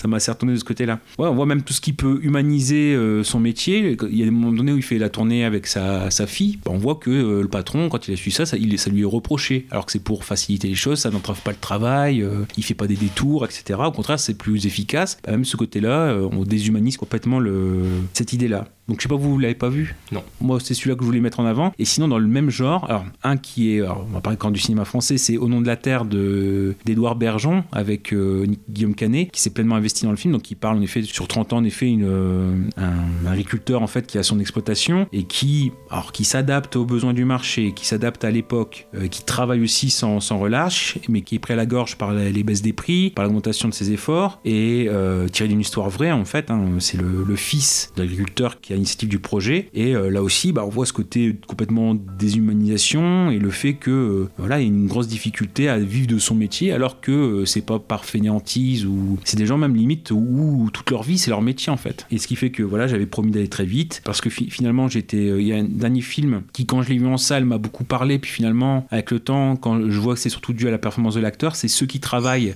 d'Antoine Ruchbach avec Olivier Gourmet, magnifique Olivier Gourmet qui est un acteur que j'aime beaucoup, qui porte le film à bout de bras. Et finalement il y a quelques passages du film qui m'ont beaucoup parlé. Euh, bah, le fait voilà, que c'est un, c'est un personnage qui travaille dans euh, la logistique de transport de bateaux, en fait, euh, de, transport de marchandises par bateau, et qui du jour au lendemain, alors qu'il a consacré sa vie à, son boulot, est viré pour une faute où il est co-responsable, mais bon, il est désigné comme responsable. Et donc, en effet, jusque-là, il avait complètement négligé sa famille. Il avait passé toute sa vie au travail. Alors bon, certes, ils avaient un, beau train de vie- un bon train de vie, mais au prix de la vie de famille. Plutôt qu'à la conclusion du film, le passage qui m'a beaucoup parlé, c'est tout le moment où euh, bah, il fait semblant d'aller bosser en fait, pour cacher à sa famille qu'il a perdu son boulot, par fierté en fait. Et à la limite, c'est dans ce film-là, voilà, je le place en dessous, mais cette partie-là, elle me parle un peu plus, quoi. C'est euh, même à un moment donné où il craque, euh, voilà, comment est-ce qu'il passe ses journées. euh, ça m'a rappelé un petit peu l'emploi du temps de Laurent Canté. On peut penser aussi à l'adversaire de Nicole Garcia qui est sur l'affaire Jean-Claude Roman, sur le, celui qui se fait passer pour un médecin pendant 20 ans et euh, qui t'a mentir à sa famille et qui passait sa journée dans les parkings, tout ça. Tout le rapport au travail. Je vais dire même à la limite la trilogie du travail. Mais bon, en mettant en avant Sorry We Miss You, merci de votre attention. C'est l'heure du numéro 7. Ah. Le numéro 7 de Gooby, eh ben, c'est un film d'un duo, un duo français, Toledano-Nakash. Ah. Donc leur euh, dernier film en date hors norme, avec Vincent Cassel et Reda Kateb. Et d'ailleurs, je profite pour dire que c'est l'un des points forts du film. Je dis tout de suite, justement, j'avais un peu peur en fait pour Vincent Cassel, parce que c'est l'un de mes acteurs préférés. Et quand j'ai vu la bande-annonce, ben, j'étais moyennement convaincu, j'avais l'impression qu'il faisait du Cassel, en fait, qu'il cabotinait un max. Et en fait, non, après avoir vu le film, non, non, il est excellent. Encore une fois, il n'y a, rien à dire sur sa prestation, super. Et même chose pour Reda Kateb, dont on parle trop peu, je trouve. C'est un acteur Oui. euh, mésestimé. Je suis d'accord avec toi. Enfin, qui, non, pas mésestimé, parce que euh, ceux qui connaissent euh, ont généralement une grande estime pour lui, mais je veux dire, il n'est pas assez connu pour moi. Il, méri- il mériterait qu'on le voit dans des projets plus importants. Même si là, un film de Toledano Nakash, c'est un projet important quand même. Il en mériterait un peu plus. Je ferais peut-être la même réflexion que pour Les Misérables, c'est que c'est un film important, en fait, je trouve, euh, hors norme. Ça, ça fait partie des films importants pour aider à, à se rendre compte de certaines choses qui sont peut-être pas assez connues de manière générale. Là, c'est un film qui se passe donc dans, dans le monde associatif. Là, en l'occurrence, euh, association euh, pour aider les enfants et adolescents autistes. Donc, euh, Cassel joue le rôle de Bruno et Reda Kateb celui de Malik, qui sont à la tête chacun de leur association, tous les deux pour aider les autistes, mais voilà, ils ont deux associations différentes. Et donc, ils forment au sein de leur association des jeunes issus de quartiers difficiles pour qu'ils deviennent éducateurs et aider ces, jeunes en difficulté. Ouais, donc voilà, comme je disais, film important, parce que là aussi, c'est tiré d'une histoire vraie, purement vraie du coup. Enfin, on voit même, comme dans tout bon bio- biopic qui se respecte, on voit des, des écriteaux à la fin, voilà, qui Ouais. expliquent, avec les vrais noms, les vraies photos des personnes et tout ça. Ce qui m'a marqué aussi, en fait, c'est à la fin du film, euh, bah, déjà l'aspect émotif, parce que j'ai été super touché déjà personnellement, et euh, de voir en fait qu'une fois que le film s'est terminé, euh, voir sortir de la salle trois gens avec les, les larmes aux yeux, Mm. ce que je trouve de plus en plus rare, et c'est ça peut-être qui m'a marqué aussi, c'est que je, je vois de moins en moins de, de gens euh, sortir de salle émus, et là ça m'a marqué de voir ça, voilà, de, de voir à la sortie de la salle trois gens sortir en pleurant, euh, que ça, ça montre quand même la, la dimension euh, euh, émotive du, du film. Puis bah, c'est tout simplement le style de Toledano et Nakash en fait que j'ai aimé retrouver, qui s'était peut-être un petit peu perdu avec le sens de la fête, qui était plus axé comédie que dramatique par rapport aux autres films. Je trouve il y avait une petite dimension dramatique quand même, mais qui était plus comique dans l'ensemble, je trouve. Ah, mais dans le genre comique, il était réussi. Oui, oui, ah oui, oui, totalement. J'ai bien aimé le sens de la fête, mais dire dans- en termes de style, c'était un peu éloigné de, du, du mélange de, de comédie et de drame Mm. sur lesquels on les avait bien connus. Là, ils reviennent vraiment à la comédie dramatique euh, comme intouchable, quoi. C'est vraiment le pile l'équilibre entre les deux, quoi. C'est aussi touchant que drôle. C'est ça aussi qui m'a plu. Donc, euh, ouais, ce, ce mélange d'humour et de drame à l'intouchable ou patient, voilà, qui est pas du tout des mêmes, réalisateurs, mais dans le style en tout cas, c'est c'est exactement ça. Est-ce que vous l'avez vu? Alors moi je l'ai je l'ai vu en effet, oui. ce qui m'a beaucoup euh, comment dire interpellé, c'est aussi la une sorte de morale du film où on voit que chacun, en fait, c'est des initiatives quasiment privées qui sont limite même hors la loi. D'ailleurs, on voit qu'il y a un couple d'inspecteurs euh, Ouais. qui viennent vérifier euh, la validité, mettre même limite mettre des bâtons dans les roues ou mettre en cause le- l'existence de l'association en particulier de- du personnage de Vincent Cassel dedans, et de voir finalement que la morale, c'est l'idée, c'est que même si elles sont hors la loi, tout est une question de moyens et le fait qu'il n'y ait pas de moyens attribués à, euh, à ces, euh, alors c'est pas c'est pas des causes perdues, mais des cas difficiles, bah, fait que en fait elles, euh, elles sont ancrées et validées euh, inconsciemment, parce que voilà, il y a- elles, elles prennent le relais de d'associations d'État qui qui n'existent pas, ou du moins, ou celles où il n'y a pas de place pour ce genre de personnes ou sur ce genre de cas. J'ai beaucoup aimé cette partie-là, et puis bon, après, voilà, forcément, c'est très, très bien servi, comme tu dis, par, euh, par, par les deux acteurs principaux, même si, euh, pareil, le- les personnages dont ils s'occupent sont, Ah oui. font très bien le, le complément, en pensant notamment au, au tireur, euh, tireur de sonnette d'alarme, sonnette de train.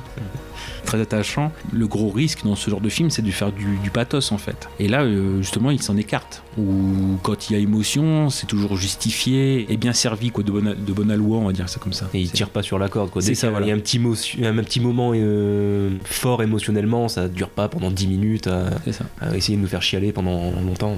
Souvent, il coupe court. Quoi. Donc la bande-annonce est mauvaise. Parce que la bande-annonce fait tout pour te faire dire qu'il y a du pathos dedans. Ouais, ouais. T'as la musique qui fait pathos, t'as Ouais, bah les après- séquences. Ils essaient de- d'attirer comme ils peuvent, hein, mais bon, après, faut pas faire dire ce qu'on n'a pas dit. Bien sûr qu'il y a de l'émotion. hein, euh, Il y a, il y a du Ouais, pathos mais- dans le film. mais- c'est pas. Ouais, c'est- voilà. c'est c'est bien dosé, quoi. C'est bon. Voilà, voilà. Bah, très bien. C'était mon numéro 7. Quel est Et ton ouais. numéro 7, Kaza Mon numéro 7 est Once Upon a Time in Hollywood. Ah, Ah, bah, oui, bah oui, pour moi, est numéro 1. ah oui, oui. carrément. Mais moi, il est numéro 5. D'accord. Ah bon, bah, à deux près. Voilà, donc on peut en parler tous les trois. Ah, voilà. Eh bah, oula Convivialité Voilà, j'ai donné des raisons. Tout simplement, euh, déjà, premier plan, euh, DiCaprio, Brad Pitt. euh, bon, on a l'impression de voir un pan du cinéma devant, devant nos... Enfin, enfin, un pan du cinéma, c'est... Voilà, euh, Oui, un petit duo- pan, hein. euh, Le, le duo qu'on a toujours voulu voir quand même. Oui, voilà, c'est, ouais, mais c'est quand même, euh, on va dire, un, un petit bout d'histoire quand même de, de, de- de cinéma. Enfin, Tout à fait. c'est incroyable. Enfin, t'es ému déjà. Le, le film commence et t'es déjà ému euh, à la première réplique parce que tu fais, mais qu'est-ce que c'est beau les deux comme ça. C'est non, puis après à cause de ça, on a une super, euh, superbe réalisation encore de, de Quentin Tarantino, notamment en termes de reconstitution. Oui, là, c'est très très fort. oui. Il pense justement être quasiment le dernier à pouvoir euh, reconstituer Los Angeles euh, de cette époque-là. C'est impressionnant. Mm. Euh, surtout, je j'ai jamais vu de reconstitution. euh, on a des plans larges. Oui. Je pense sur, notamment à un plan large d'une autoroute C'est ça. euh, avec que des voitures anciennes. Enfin, on, on y est quoi. Alors oui, bon, euh, c'est pareil. Y le gros souci, c'est de justement de parler de ce film-là en, en très peu de temps finalement par rapport à tout ce qu'il y a à dire. Oui, bah là, par exemple, je rebondis tout de suite sur. dès, dès- dès que vous dites quelque chose, je vois si je rebondis dessus. Et là, c'est vrai que je l'avais noté. C'est-à-dire que le, le côté vraiment, alors, le rapport de Tarantino avec la voiture, dans tous ses films, c'est le cas. Et là, on a en effet une, alors non seulement la, la reconstitution, le plan large, et surtout le, tout le trajet en fait dans Los Angeles. On a un kiff qui est transmis de conduire en fait. Non seulement on voit le, côté, euh, la, la ville est très bien spatialisée parce que c'est une ville euh, vraiment qui s'étale sur euh, plusieurs, euh, ouais, plusieurs dizaines de kilomètres d'un quartier à l'autre, et on voit que le personnage de Brad Pitt, on voit qu'il est content de conduire, alors qu'il habite complètement à l'opposé euh, de là où, euh, où vit DiCaprio, parce que c'est un peu, voilà, Brad Pitt, c'est un peu l'homme de main, l'homme à tout faire, voilà, de DiCaprio. Donc on a, oui, on a un, un vrai rapport à l'automobile et euh, au déplacement dans la ville, en fait. C'est et vraiment ça, il a, il a super bien, en effet, reconstitué. Et on pense en effet à ce, pla- ce plan d'autoroute. Ce plan d'autoroute et aussi ce plan euh, aérien, le driving. Ah oui. Mais c'est un film de, c'est un film de cinéphile. On voit que c'est un passionné incommensurable de cinéma, mais il, il est fait aussi pour euh, pour les cinéphiles. Ah, C'est ça, c'est-à-dire que pour- il y a différents niveaux d'appréciation. Et c'est vrai que euh, par rapport à d'autres films où les références sont présentes mais n'entachent pas la- l'appréciation de l'histoire générale, là c'est vrai que c'est un film qui un film somme et qui fait beaucoup plus appel au cinéma d'une époque et où on l'apprécie d'autant plus. Et là, le, vraiment le, la plus-value, voilà, est vraiment d'autant plus forte si on a ces références-là. Euh, je pense notamment, euh, voilà, il avait fait, euh, j'avais lu ça durant l'été, euh, bah, parce qu'il est sorti mi-août, mais déjà durant, durant l'été, il y avait un article comme quoi il y avait en effet 10 films que Tarantino conseillait de voir, euh, si possible, avant euh, de visionner. euh, et c'était OCS qui avait fait justement bah, avec à chaque coup une présentation par Tarantino du film pour dire qu'est-ce qu'il fallait retenir de ce film là parce que parfois c'était des petits westerns qui faisaient référence justement au personnage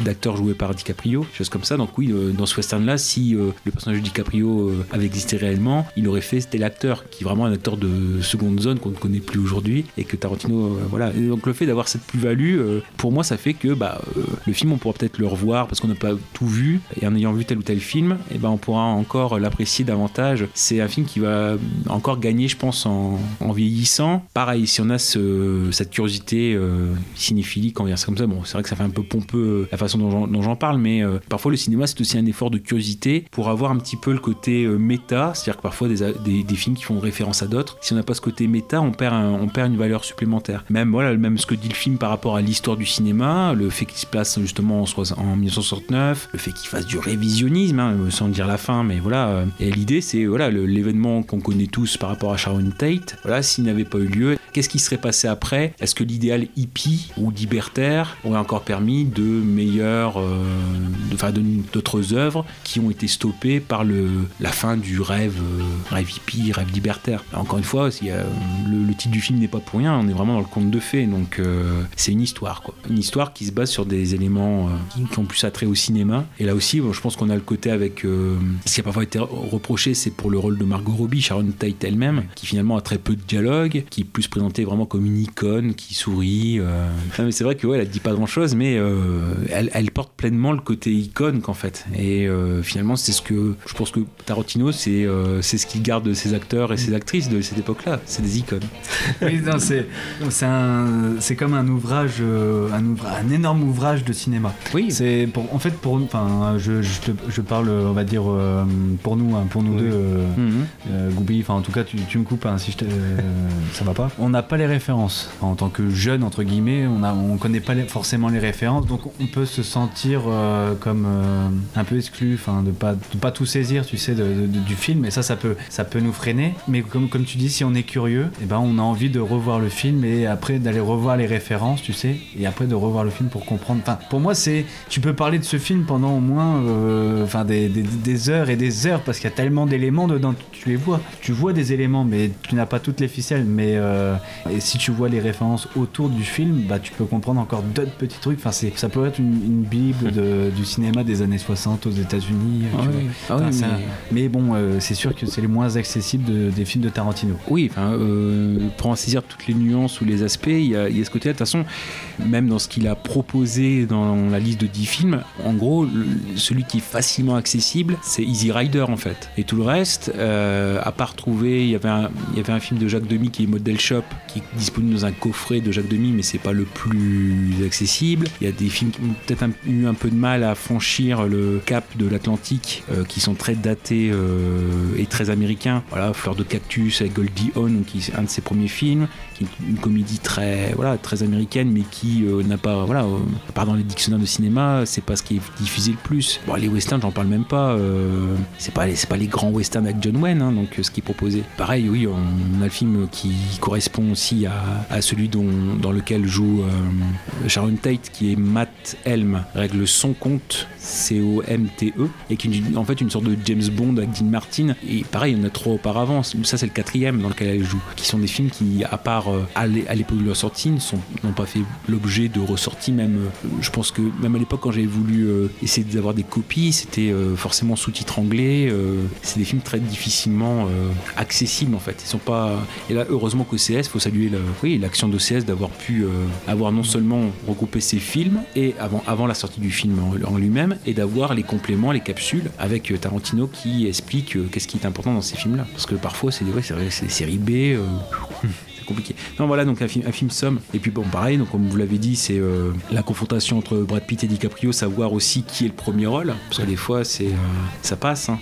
Une moi, je pense aussi à la grosse, grosse scène de tension euh, dans le camp hippie, en fait, avec Brad Pitt. C'est la scène du film pour moi. ça. Ah ouais, pour, moi, pour, moi, pour moi aussi, dans le ranch, euh, ouais, voilà. Non, et puis bah, après, comme on a dit, très référencé, notamment il y a partie sur le cinéma bis européen, qui là, on connaît la patte de Tarantino, avec euh, le personnage de Reed Dalton par en Europe, euh, tourné à Corbucci. euh, bah, on voit qu'à l'époque, c'était considéré, bah, même l'acteur, et, il veut pas y aller, quoi. Euh, C'est considéré comme de la série B, et puis maintenant, ouais, ou du cinéma de seconde zone, et puis maintenant, c'est là où on trouve les pépites, parce que finalement, à l'époque, il y avait aussi de l'inventivité dans ces films-là. Fallait combler la- le manque de moyens, parfois par euh, une tête d'affiche un peu pr- prestigieuse, plus des scénarios un peu inventifs et euh, débrouillards en fait. Django Django par exemple. Ouais, voilà. Et Django, euh, oui, après, euh, pour ce au grand silence aussi, je pensais avec euh, Jean-Louis Trintignant, un grand western. Et un cinéma qui était beaucoup plus même limite radical euh, que ce qui était, euh, voilà, les bluettes qui étaient euh, proposées dans, dans le grand circuit. Donc, bref, ouais, il y a vraiment, bon, ouais, là, c'est vrai, on en, a parlé beaucoup, mais. euh,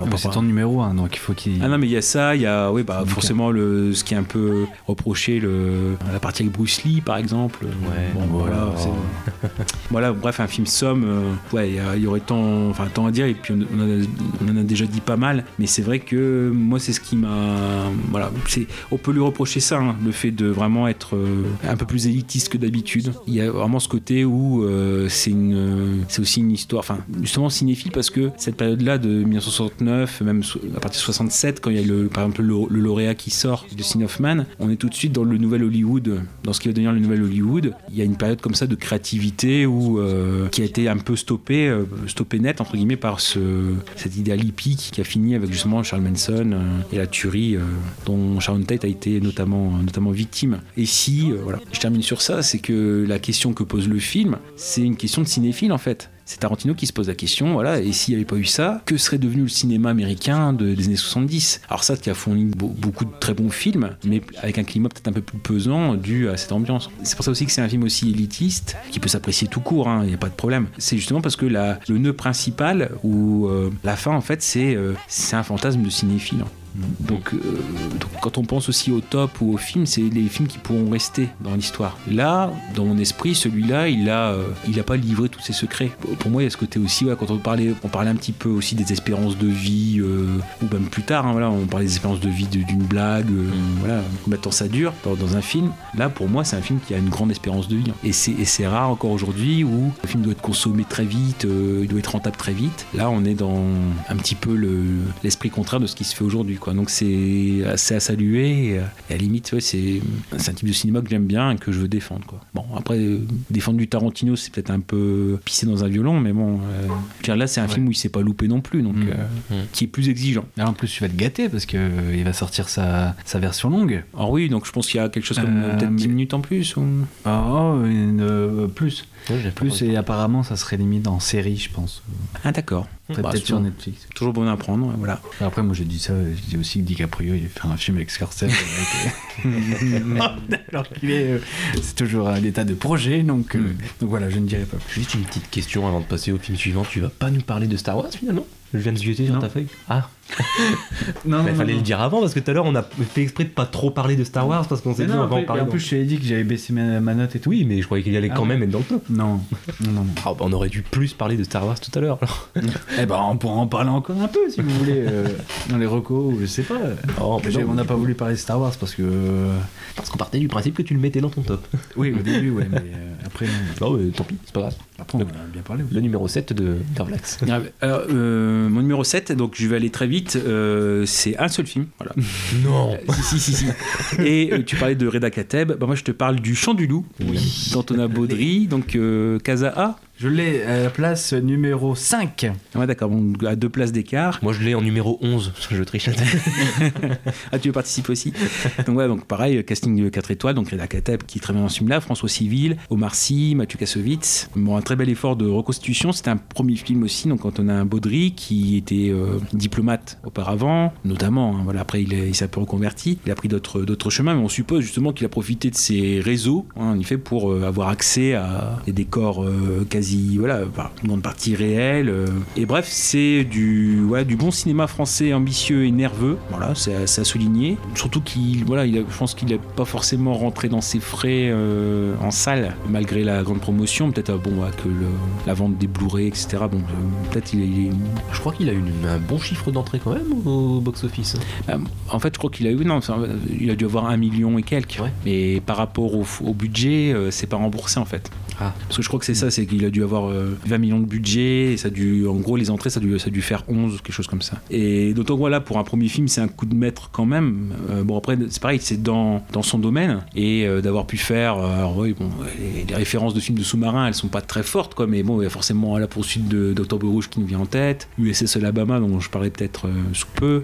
Pensais un peu à Abyss aussi de James Cameron. Il y a une forme aussi, ouais, le fantastique, euh, en- le fantastique en moins. C'est aussi un, un film avec beaucoup d'enjeux, et très bien servi, crédible. En fait, il y a ça aussi. Il y a toute cette partie-là qui est très bien constituée. Donc c'est vraiment euh, assez net. Et on est vraiment, bah, pour celui-là, c'est un peu bête de dire, mais on est vraiment immergé dans, dans la thématique, dans, dans l'histoire. Euh, moi, j'aime beaucoup tout ce qui est tout ce qui a rapport au métier de précision, de nuance. Donc là, le fait d'avoir les oreilles d'or euh, par le biais de, du personnage de François Civil, on voit toute l'importance. tout- Bref, j'ai- j'aime beaucoup les, les films comme ça où on décortique.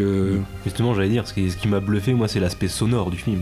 C'est ah un gros travail Ouais, sur le ouais, son. ouais, c'est impressionnant. Gros travail à, à tous les niveaux de reconstitution, de crédibilité des décors. Le niveau sonore, il y a, je suppose en salle, pas, malheureusement je l'ai pas vu en salle, mais je l'ai écouté au casque.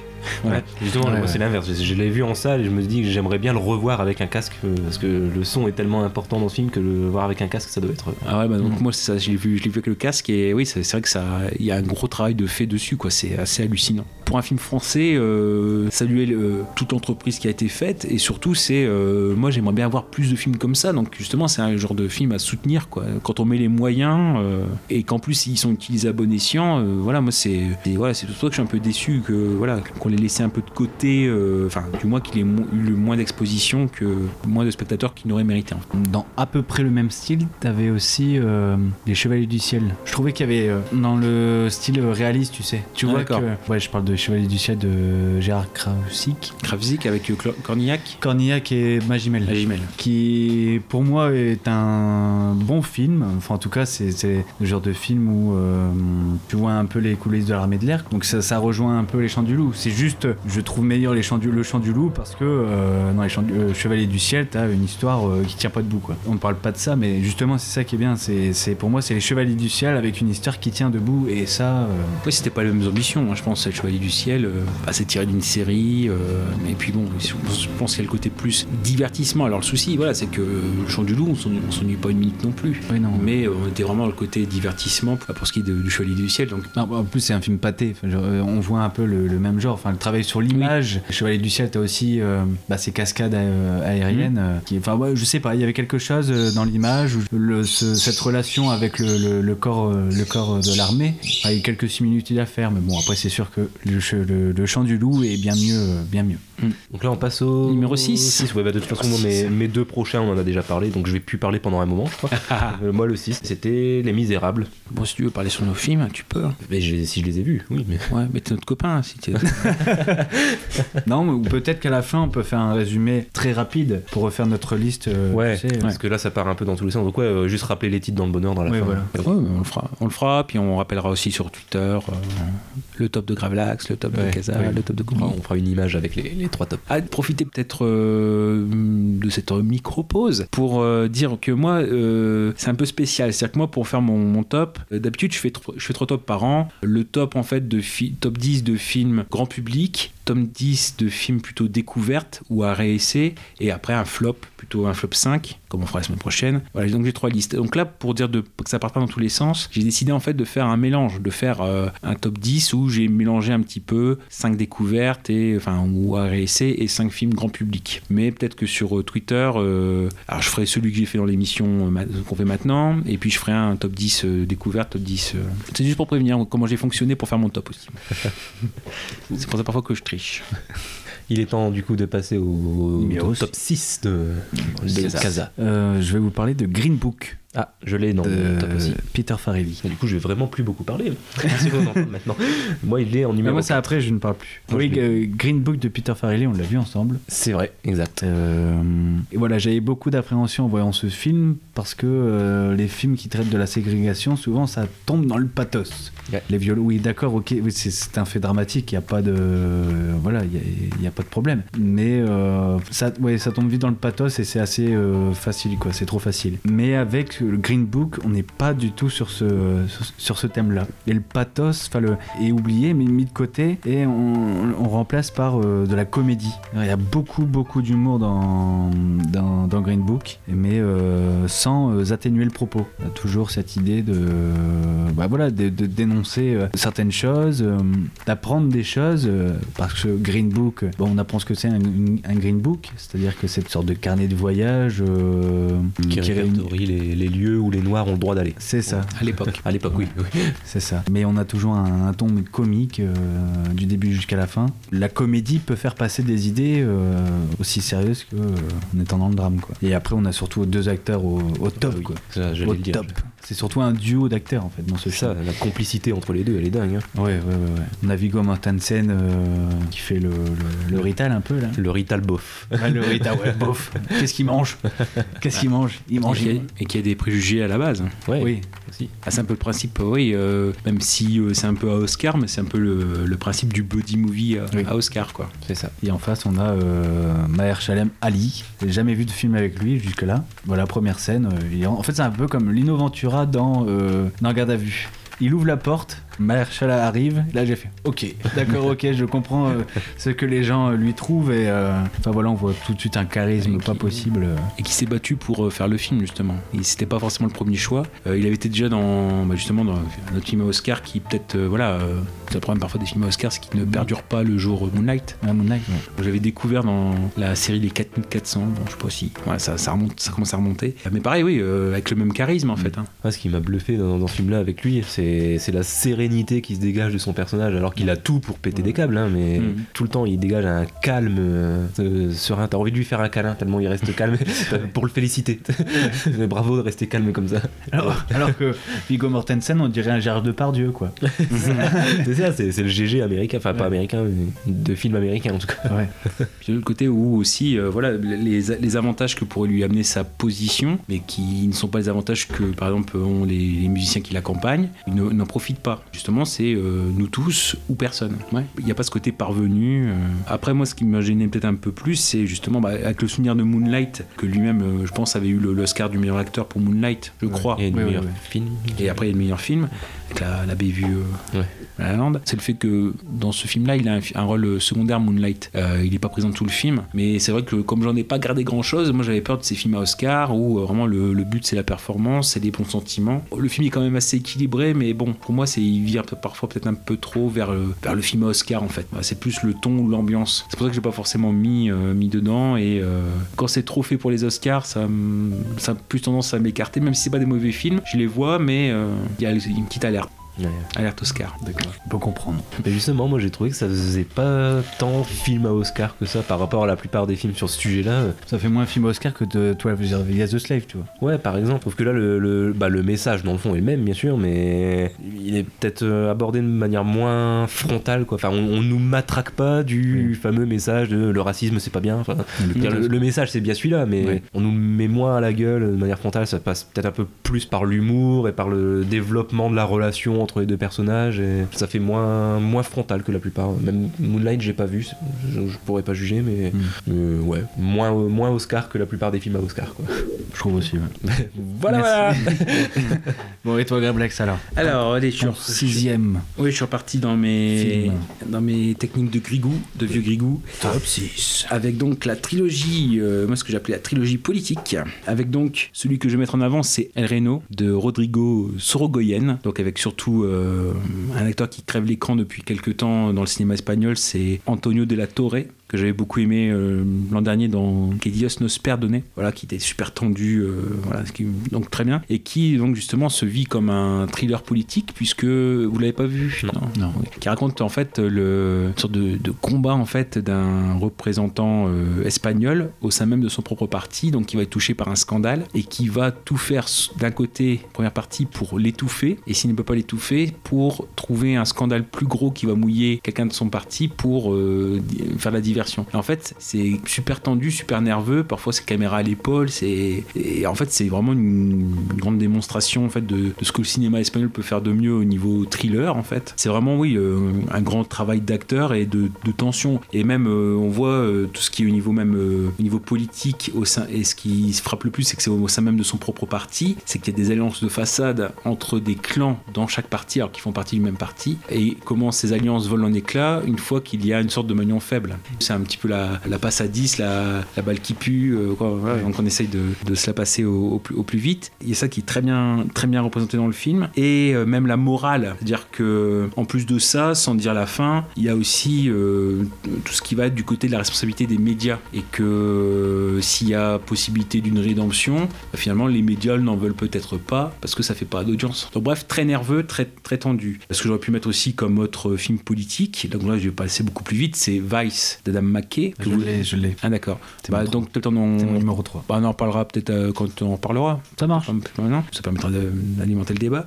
Et euh, en tout dernier, j'accuse de Roman Polanski sur euh, l'affaire Dreyfus. Là, on est dans les coulisses de l'armée, hein, mais, mais pareil, c'est une affaire politique, mine de rien, parce qu'on parle du ministère de la Guerre, par exemple, dedans, et que j'ai trouvé en fait très efficace. Ce que les gens peuvent peut-être lui reprocher, c'est qu'il fait un peu appel trop, enfin, qui est peut-être un peu trop classique. Parce que moi, j'ai retrouvé, et c'est ce qui m'a plu justement, c'est la tension des thrillers politiques des années 70, où c'est très, nerveux, mais enfin, c'est rudement efficace. Bon, bien sûr, on peut parler de Jean Dujardin euh, en tête, quoi. Et beaucoup d'acteurs célèbres qui parfois viennent juste pour une ou deux scènes, mais qui vont défendre le, Oui. le bout de gras, entre guillemets, qui, qui vont être marquants le temps qu'ils passent, en fait. Et euh, ce que j'ai beaucoup aimé dans ce film-là aussi, c'est que plutôt que de partir, comme l'avait fait Yves Boisset quand il y avait eu la mini-série à la télé euh, euh, sur Dreyfus, l'affaire Dreyfus, on partait beaucoup du point de vue de Dreyfus. Là, on part du point de vue du, de Picard, en qui au départ, justement, était euh, même opposé à Dreyfus euh, et pensait que Dreyfus était coupable. Et en fait, c'est comment, euh, une fois que la vérité lui éclate, comment est-ce que il agit avec bon sens, ce qui ne paye pas forcément. Et bah, je parlais, je parlais tout à l'heure du, dire, la trilogie du travail, du bon sens qui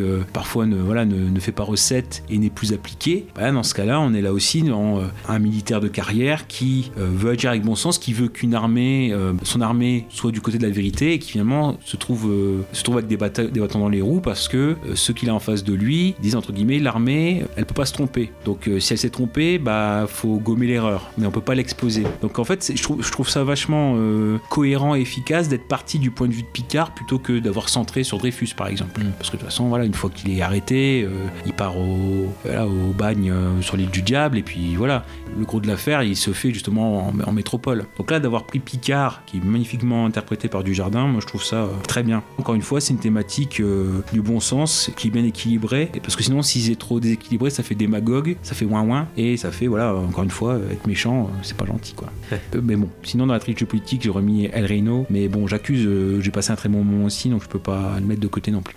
On a fait la moitié? Non, on arrive au 5.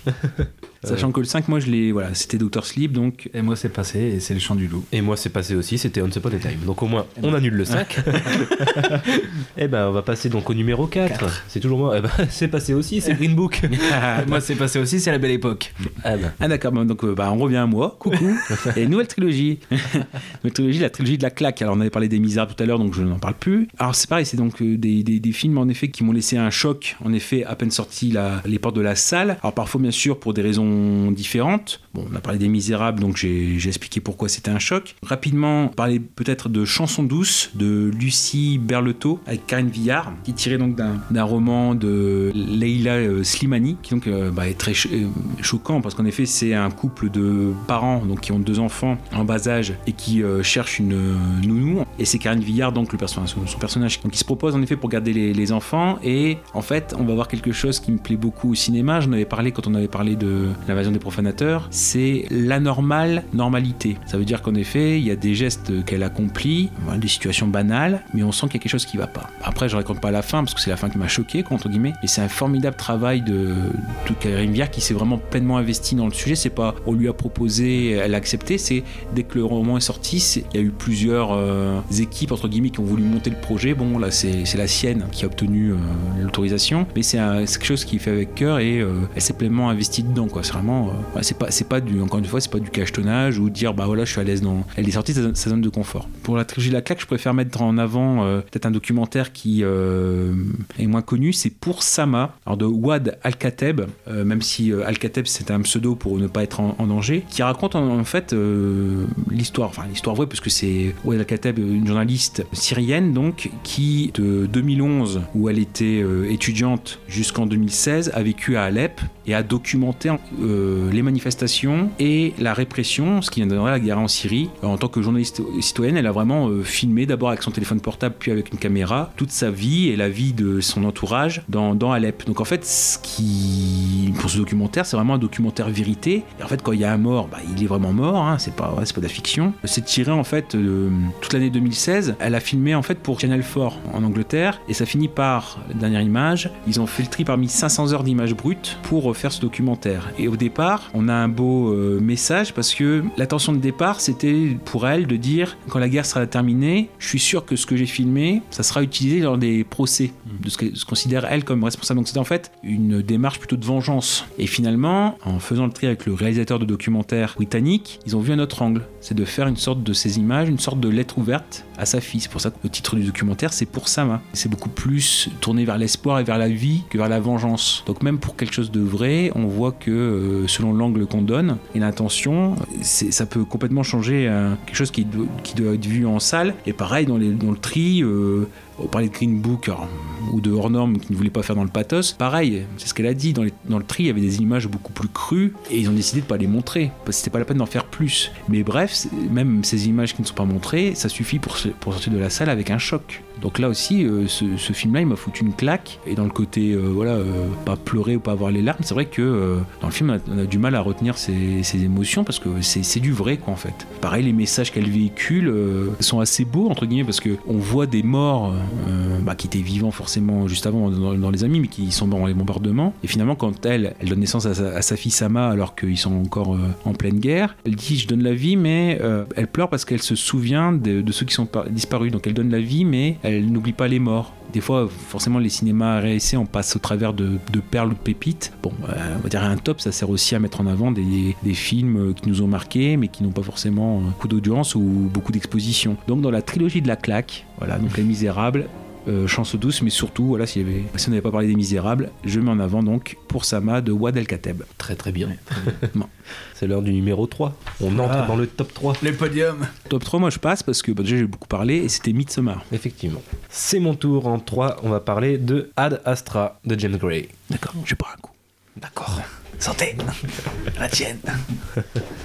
Ad Astra de James Gray, euh, film mésestimé, parce que je crois qu'il a pas, dans l'ensemble, a été plutôt bien reçu, mais j'ai vu quand même pas mal de commentaires réticents autour de ce film, et je trouve ça dommage parce que j'ai vraiment pris une claque absolument énorme en, en allant voir ce film. Pourtant, il correspond pas à, à un genre que j'aime plus que ça. Enfin, les films dans l'espace, pourquoi pas, mais le- c'est le côté très contemplatif qui me faisait peur en fait, et quand c'est justement trop contemplatif, j'ai tendance à sortir un peu du film. Ah, c'est juste de l'eau. Ah, l'eau Ah, tu veux de l'eau? Ah oui, oui, oui. Attends. J'arrive, je vais chercher de l'eau pour euh, Garblax. On fait une petite pause, c'est pas grave. Ah oui, oui, oui. Le cactus. T'en veux aussi? Hein? T'en veux aussi? Bah euh, du coup, ouais, si, il va chercher de l'eau. Dans mon slip, il y a du cactus. Aïe aïe aïe Ouh, ouh. Aïe aïe aïe On devrait viser ces classiques. hein. Aussi. Bah même toi, Kaza, tu devrais en goûter. hein. Ah ouais, je vais faire une dégustation directe. Ah oui, tu vas parler. Bon, moi aussi, je reviens, les amis, je quitte la table. on va, on va vous mettre une musique d'ascenseur en attendant.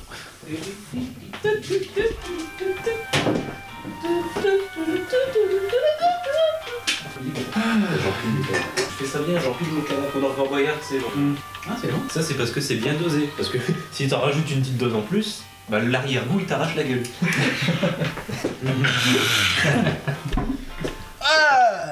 On a bien bu. Donc je reprends là où j'en étais. Donc ouais, quand c'est trop contemplatif, j'ai tendance à, à sortir un peu du film. Euh, J'aime pas quand c'est trop trop lent et que c'est juste esthétique et qu'il se passe rien en fait euh, niveau histoire. Et là, là justement, j'aime bien le, le fait que ça, ce film pour moi mélange les deux, c'est-à-dire que c'est contemplatif, effectivement, c'est le rythme est lent, les images sont très belles, tout ça, mais pour autant, le, scénaristiquement, c'est quand même très travaillé et assez riche, mine de rien, même s'il y a surtout une thématique centrale, celle de la recherche du père. Puis bah, c'est une véritable odyssée en fait, quoi. C'est un petit peu une nouvelle odyssée de l'espace, quoi. Après 2001, on a Ad Astra. Après Interstellar aussi. Il y a Interstellar aussi. Ouais, ouais, je le mettrais pas dans la je, je le mettrais pas dans la même catégorie. euh, pas tout à fait pareil que Ad Astra. Ça reste euh, deux films assez différents Oui. pour moi. Bah puis euh, j'aime bien aussi le, le côté film d'aventure hein, qui est qui est pleinement là. Bah, C'est vraiment un film d'aventure dans l'espace quoi. Donc euh, avec genre, comme dans n'importe quel film d'aventure, comme Indiana Jones, peu importe, un, homme qui a une quête et qui part euh, chercher quelque chose. Enfin, là en l'occurrence quelqu'un, mais c'est un peu la même chose quoi. Voilà, sauf que ici c'est pas la jungle, c'est l'espace quoi. Mais, donc ce côté très aventure qui m'a plu et il y a de l'action, il y en a pas beaucoup, mais il y a de l'action et quand il y en a, elle est très bien faite. Et je pense euh, notamment, bon, on en voit quelques petits extraits au fil des bandes annonces, des différentes bandes annonces qu'il y a eu, mais la, la fameuse euh, course poursuite lunaire qui a un moment, cette scène elle est Mhm. assez incroyable, je trouve, autant visuellement que euh, en termes d'intensité. La durée pour moi elle est idéale aussi au vu de la lenteur du film. Je pense que plus long ça aurait été chiant, mais là deux heures c'est juste bien, juste ce qu'il faut pour pas s'ennuyer et suffisamment développer l'histoire en même temps. La sensation de voyage elle est parfaitement retranscrite par James Gray, je trouve. L'immersion dans la tête du héros, euh, qui est aussi très bien joué par Brad Pitt d'ailleurs. On en parlait dans Once Upon a Time, mais il a aussi eu un très très grand rôle avec Ad Astra. Je sais même pas d'ailleurs, je crois qu'il doit être nommé pour les deux au Golden Globe. Non, non, justement, il a pas été nommé pour Ad Astra. Il est, nommé pour le second rôle dans Once Upon a Time in Hollywood et il est pas nommé du tout pour Ad Astra et c'est dommage. Parce que euh, je trouve que dans Ad Astra, il est, tout aussi bon. euh. On peut discuter de la qualité du film, peut-être. C'est vrai qu'il y a des arguments négatifs qui sont pertinents, mais par contre, qu'on aime ou qu'on n'aime pas le film, je trouve que Brad Pitt dedans est, vraiment génial et, que même le film Ad Astra, de toute façon, de manière générale, a été un peu snobé par l'Académie. On verra au niveau des Oscars ce que ça donne, mais je pense qu'il a. 嗯 On n'a pas encore les nominations aux Oscars, mais je sens qu'il va être un peu snobé aussi par les Oscars, c'est dommage. Déjà dommage pour le film, pour Brad Pitt et aussi pour James Gray, qui est quand même euh, l'un des grands réalisateurs de, de la décennie, même du début de siècle, on va dire, euh, depuis le début de l'année 2000, c'est l'un des grands réalisateurs actuels et qui encore une fois risque de se faire snober, c'est dommage. Est-ce que vous l'avez vu? Je crois que vous l'avez vu tous Oui, les deux. moi, j'ai vu. Oui, je l'ai vu. Aucun de vous deux ne l'a mis dans le top. Non, Non. Bah bravo. non. Moi, quand je l'ai vu, euh, c'est. Bah, D'ailleurs, je crois, euh, euh, moi, je sortais de la salle, toi, tu allais y aller. Ouais, c'est ça. Oui, bah, ce, qui, ce qui me faisait peur, en fait, c'est que c'est un film euh, forcément bâtard. C'est un film d'auteur à grand budget. Heureusement, bah, je viens de vérifier, bon, il n'a pas, enfin, pas fait beaucoup d'excédents, mais il n'a pas bidé. Euh, il est rentré dans ses frais grâce à l'international. Mais bon, c'est un film courageux. Et moi, j'avais peur justement que cette, euh, le fait de ne pas choisir entre euh, film d'auteur total ou film commercial total, ça fait que les gens euh, hésitent à y aller parce que bah, ils, savent peut-être qu'ils ne seront pas totalement satisfaits. Bon, je suppose que tout ce qui a été partie euh, action, ça a été réinjecté peut-être à la demande du studio. Bon, après, c'est ce qui peut en effet euh, rendre le film appréciable parce que voilà, euh, c'est vrai que pour deux heures, il faut quand même qu'il se passe des, des choses. On ne peut pas rester que sur le côté métaphysique. euh. Après, moi, ce qui. Alors, c'est pas forcément ce qui m'a gêné, mais j'étais j'étais parasité par euh, en fait la présence de Tommy Lee Jones.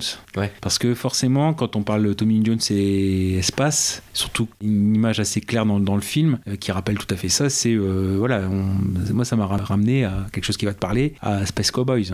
Ouais, que j'ai pas vu, mais je vois ce que c'est. Voilà, et donc en fait où on a quasiment un plan similaire euh, du personnage, donc euh, forcément été un petit peu parasité par ça. C'est pour ça que c'était un film inter- intermédiaire, j'ai bien aimé, mais voilà, je me suis dit, bon, dans ce genre de film bâtard, au moins l'avantage c'est qu'il est réussi dans ce, dans ce domaine-là, il y a un équilibre. Alors il faut saluer la prise de risque, de proposer un film euh, avec des ambitions, intelligent, un film d'auteur, mais pour moi le, le truc c'est que ça n'a pas été à 100% un film de James Gray Ouais. heureusement qu'il eu- qu'il a eu ce sort-là et que enfin, on voit que pour que ça marche un minimum, il faut quand même quelqu'un derrière. Et heureusement que Brad Pitt a, voilà, n'a pas cachetonné parce que justement c'était ça. C'était, il y avait un gros risque. C'est s'il cache- il cachetonnait, il aurait été peut-être en dessous de sa performance habituelle. Et pour des scènes assez clés qui doivent être crédibles, s'il s'était contenté du minimum, le film pouvait se casser la figure assez facilement. Donc heureusement qu'il y a cette, cette interprétation très solide de Brad Pitt derrière. Je suis d'accord. J'ai deux scènes de ce film qui m'ont marqué. C'est notamment euh, la scène en... sur la Lune avec les, les Les cars, là, les, Ouais, les les voitures, bah.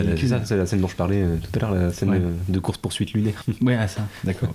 Euh, Celle-là, et puis euh, tout au début, avec euh, bah, la chute en fait de Brad Pitt, euh, Mm. qui fait un peu d'ailleurs penser à Gravity. Ouais. Ouais, on- c'est là où on voit l'influence de Gravity. Ouais. On voit beaucoup euh, style Gravity dans, dans l'espace, euh, dans Ad Astra, Mm. je trouve. Mais euh, oui, cette scène-là est aussi très très belle, C'est très vrai. impressionnante. Puis rester aussi dans l'anticipation, il y a beaucoup de petites choses, euh, petits, quand on, enfin, des détails qui sont assez visibles, mais bon, euh, voilà, on fait pas tout un exposé là-dessus. C'est par exemple quand il est sur la Lune, on voit que bah, déjà première chose, les voyages sur la Lune, c'est beaucoup plus facile. C'est peut-être ce qui nous attend. Surtout, c'est que bah, finalement, en étant installé sur la Lune, l'homme reproduit les mêmes erreurs que sur la Terre parce qu'on voit toutes les chaînes, euh, les subways, les, Ouais. qui sont présents sur place. euh, voilà, donc finalement, c'est la conquête de l'espace. finalement, on, re- on reproduit euh, sans que ce soit jeté à la tête euh, du spectateur, mais il y a quand même d'autres petits messages. euh, bah, L'homme, une fois qu'il a qu'il est sur un espace, euh, quel qu'il soit, bah, il continue à avoir son caractère conquérant euh, et quitte à être dans l'excès, quoi. Donc il y a beaucoup de paroles, de petits messages comme ça qui, euh, c'est là où on voit le film d'auteur, c'est que voilà, on fait pas, il n'y a pas ce côté un peu pompier dessus où on, on veut matraquer un message. et Il y a plein de petits, petites choses. Je trouve que c'est un film assez riche quand même mine de rien. C'est un film courageux, je trouve. Voilà, voilà. On passe au, au 3 de Casa. Ok, quelle, est ton, quelle est ta médaille de bronze Ma médaille de bronze sera euh, Ah oui, Vice c'est vrai qu'on devait en parler. Ah. d'Adam McKay. Exact. Oui, j'ai adoré ce film. Euh, je l'ai pas vu venir d'ailleurs. Je ne pensais pas euh, l'apprécier autant. Je trouve ludique surtout et euh, d'une certaine euh, clarté que je n'avais pas eu parce que j'avais j'avais vu euh, avant euh, The Big Short. Oui. Le casse du siècle. J'avais beaucoup ap- apprécié la première partie du film. Le casse du siècle, à ne pas confondre avec le casse des casses, du coup. oui. On vous en parlera euh, plus tard. ouais. Et, euh, non, non, non, non. On, ouais, on va bientôt s'occuper de toi. la première partie de ce film de, du de Big Short, Oui. euh, on avait encore cet humour qu'on retrouve dans Vice, sauf que après le, le discours économique, j'étais un peu perdu. Je me suis paumé dans les, dans les expressions économiques dans. Pourtant, il y a des belles leçons par Margot Robbie Oui, bah, peut-être que je le revoie alors. Mais, euh, dans son bain. ah oui, c'est vrai, Elle vrai. explique les choses de façon divertissante. Ouais, mais fait pas tout le film aussi, c'est dommage. mais c'était très clair à ce moment-là. Oui. Euh, oui, pour revenir à, à Vice. Oui, c'est très clair. Ça, c'était génial. Après, il y a aussi l'humour euh, grinçant qui est euh, implacable et qui fait, tout, qui fait tout le film en fait. On est dans la même veine que Michael Moore dans la satire des États-Unis, des autorités on va dire, Mm. américaines. Bon, après, on a Christian Bale qui est méconnaissable et qui est hors norme, hein, sans faire jeu de mots. Et oui, Sam Rockwell en bouche. Euh, Enfin, la, la ressemblance est frappante, enfin, c'est incroyable. hein. Et Steve Carell, que. Oui, Steve Carell Pour, une fois, m'a plu. Ah ouais, non, mais Steve Carell, non, bah, il est toujours aussi drôle et toujours aussi. euh, Et non, ouais, Il fait quoi Il fait Rumsfeld Donald Rumsfeld, ouais, ministre de la Défense. très bien. Bah, moi, je vais juste préciser un, un petit truc avant de, de continuer. C'est justement, en fait, Vice, moi, je l'ai pas mis dans mon top parce que je suis pas d'accord avec toi sur le fait que ce soit clair. Par exemple, moi, qui n'y connais rien en politique, mais vraiment, c'est un monde euh, à part pour moi. Je, Ouais. je suis vraiment une. On, on mettra un petit bip. Non, je vais, je vais être poli. Je, suis une buse en politique. J'y connais rien du tout. Et ben, je peux dire que moi, j'ai été perdu hein. avec ce film. J'ai pas tout compris. Ah bon ouais. Ah, Surtout qu'on est en politique américaine. En plus. Oui, Ouais, ouais, ouais, mais bon, enfin, je, je vais pas rentrer dans ta vie intime, euh, Goubi, mais t'as eu des cours de civil US, non? Oui, mais c'est pas pour autant que je les ai compris. Ouais, non, mais. euh, Oui, non, j'ai mais eu après, des même cours quand de- tu regardes la télé, Et après, dans le, sans, sans- septembre. sans connaître forcément les détails, euh, le, le film est clair dans les intentions, c'est-à-dire euh, comment les institutions vont être, ou la Constitution va être détournée pour euh, que Dick Cheney soit, euh, fasse, euh, enfin, accomplisse son programme. Par exemple, euh, je sais plus euh, pour quelle, pour quelle occasion il y avait eu cette scène-là, mais par exemple, tu sais là, le moment où Dick Cheney a tous les droits. Tu sais, ils font une manipulation comme ça politique pour, pour qu'il ait tous les droits. Oui, ce qu'on appelle la- donc ce qu'ils appellent la théorie de l'exécutif unitaire. C'est ça. Et ben du coup, pour t'expliquer cette, ce procédé, ils vont te sortir la scène, tu sais, dans le restaurant. Euh, tu sais, la table, puis euh, le, le- le serveur arrive, si j'ai bien, enfin si je me souviens bien, avec le menu et que qu'est-ce que vous voulez aujourd'hui? Bon, on va tout prendre quoi. Là, oui, ok. Tu vois, il va, il va te Ouais. schématiser un peu le, il va faire l'effort de schématiser le- l'effet pour t'expliquer clairement ou, enfin du coup j'ai tout compris. Personnellement, j'ai beau être tout compris. Au final, on se rend compte que bah c'est un sujet euh, grave et on se rend compte que voilà, Dick Cheney, euh, c'est une des clés de, de tous les conflits, euh, même aux États-Unis. Enfin ça, va, il a, il a- en fait, il a foutu un sacré gros bordel. Ouais, j'ai découvert moi à travers la télé, enfin même quand tout petit, Mhm. depuis tout petit, avec le, notamment le 11 septembre 2001 et après la guerre en Irak et en fait je voyais qu'il y a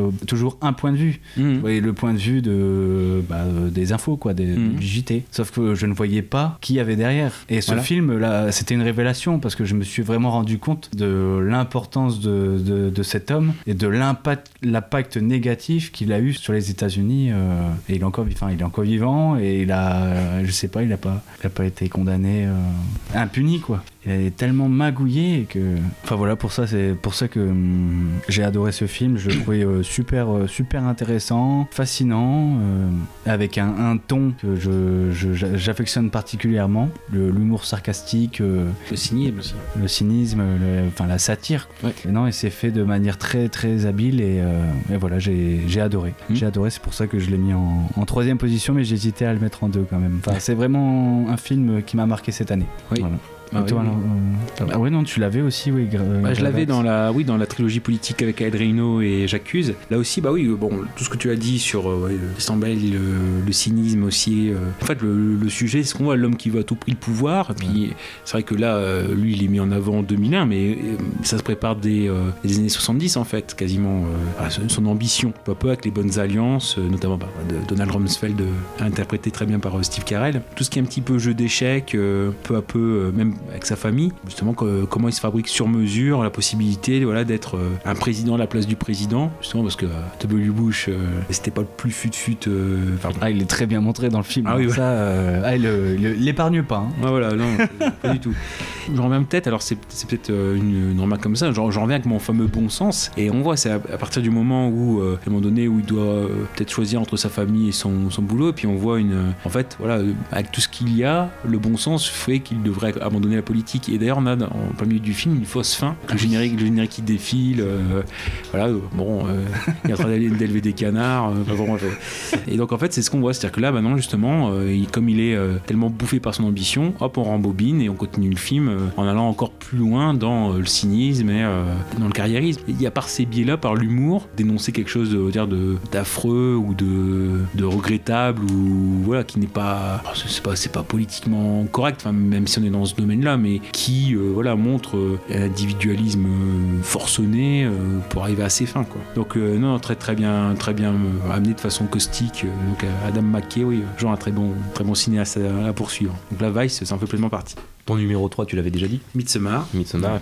Donc on passe euh, à la- à la médaille d'argent. Et là, en fait, euh, je- Numéro 2. ouais, comme, comme je suis un, un traître, j'ai regardé tes notes, j'ai zioté tes Moi notes. aussi. Et, ouais, et- le et en fait, euh, mon numéro 2, c'est ton numéro 1, et mon numéro 1, c'est ton numéro 2. Ça, c'est intéressant. Eh ouais. Alors là, mais, mais on a les, les deux mêmes films euh, sur le, le haut du podium. Bah, du coup, je vais, je vais comment on commencer. fait Comment on fait? Bah, on va en Oh, parler. T'inquiète maintenant. pas, hein, je peux te donner une place. euh, je peux mettre euh, mon deuxième en premier et mon. Mais non, euh, tu vas pas t'arranger par rapport à moi. Ah ouais, on va pas être décalé comme ça.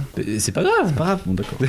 C'est pas grave. De toute façon, à la fin, on fait le récapitulatif, euh, donc euh, on Ouais. en parle maintenant. D'accord. Après, moi aussi, je viens de jeter un, un œil sur les notes de Casa et c'est pareil, mon numéro 2, c'est son numéro 2, mais c'est pas le numéro 1 de. c'est pas le numéro 2 de. de- Bon, si vous suivez.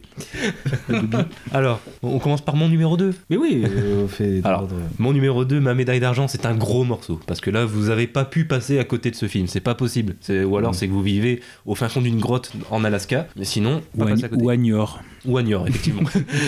ou, ou dans la Drôme. Enfin bref. Euh, la creuse. on va tous les faire. On va faire toutes les régions. Il y a quoi encore C'est bon, non mais c'est bon, tout le monde participe. Je voulais participer aussi. Le fin fond de l'Aquitaine aussi, non, tant qu'on y est. Limoges. On les embrasse hein, d'ailleurs au passage. hein. On se moque, mais on les embrasse. Le- Mon numéro 2, donc, c'est le fameux Joker. Oh, Joker. Yeah. Alors là, si vous êtes passé à côté de ça, ça va pas le faire. Joker, qu'est-ce que je vais pouvoir en dire pour commencer? Bah peut-être tout simplement que si Joaquin Phoenix ne gagne pas l'Oscar du meilleur acteur, c'est une honte ultime et intergalactique. Scandale. Scandale, effectivement. Non, parce qu'il a, il arrive à retranscrire des, des émotions euh, insoupçonnées chez un être humain. Euh, ne serait-ce que euh, le, le fameux rire qu'on a entendu dans toutes les bandes annonces différentes qu'il y a pu y avoir. Cette capacité à sortir un, un- un rire douloureux.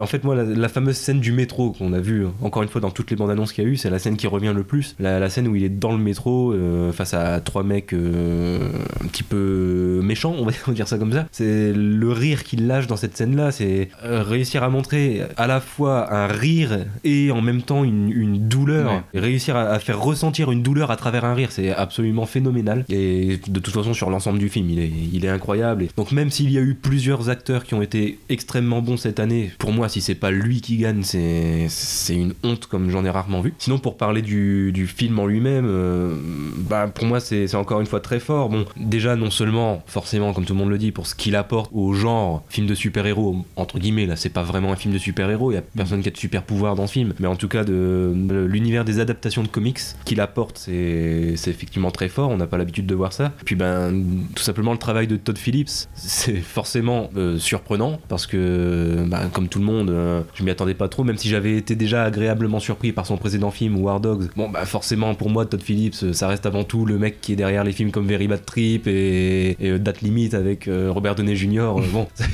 forcément, on n'est pas sur du chef-d'œuvre, ou, en tout cas, on peut être sur du plaisir coupable, mais on n'est pas sur du grand film, en tout cas de la comédie pure. Et donc, voir déjà War Dogs, c'est vrai qu'il m'avait un peu plus agréablement surpris, il s'écartait un petit peu de la comédie pure en allant vers un style un peu plus sérieux, même s'il y avait toujours un côté comique, c'était déjà un peu plus sérieux et c'était plutôt réussi. Mais malgré tout, voilà, c'était le mec de Very Bad Trip qu'on associe à un Joker, un film annoncé comme étant sombre et sur les origines d'un personnage euh, emblématique du, du monde des super vilains. Donc euh, je m'attendais à tout et surtout au pire. Et, et puis non, au final, ce qu'il fait, c'est qu'il arrive à, à s'approprier ses inspirations qui sont évidentes. Bah, Scorsese, euh, avant tout, La valse des pantins, forcément. Je l'ai vu peu de temps après Ouais. Joker et oui, quand j'ai vu La valse des pantins après, euh, le lien avec Joker, il est plus qu'évident. quoi. C'est ouais, puis c'est assumé. Ouais, mais voilà, c'est Ouais, ça, c'est assumé. C'est- Il y a presque un côté remake en fait dans Joker du coup par rapport à la valse des pantins. C'est tellement similaire. Il y a- il y, a presque un côté remake. Euh, bon, ça va pas jusque là, mais il y a un peu de ça quoi.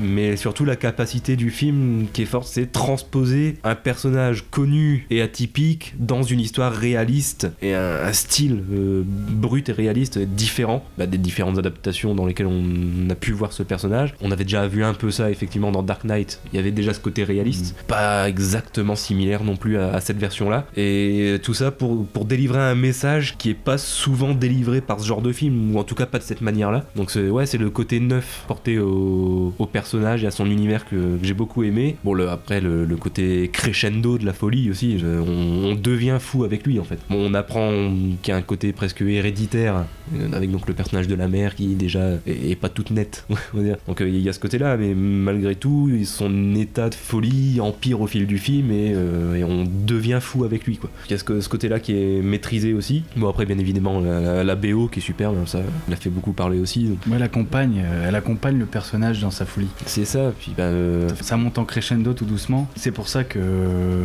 toutes les émotions sont à la fin. Ouais. Tout est à son zénith, comme on dit. Enfin, c'est. c'est- Et bon, un, peu, un peu comme on en parlait par rapport à Once Upon a Time in Hollywood, Hollywood aussi, ça, c'est le, le fait de recréer le contexte. Bon là c'est pas les années 60, c'est les années 80 du coup, mais c'est, euh, la BO participe à ça aussi, à, à recréer l'ambiance des années 80. Bon là c'est une ville fictive, c'est Gotham, mais bon ça ressemble quand même à New York. New York quoi.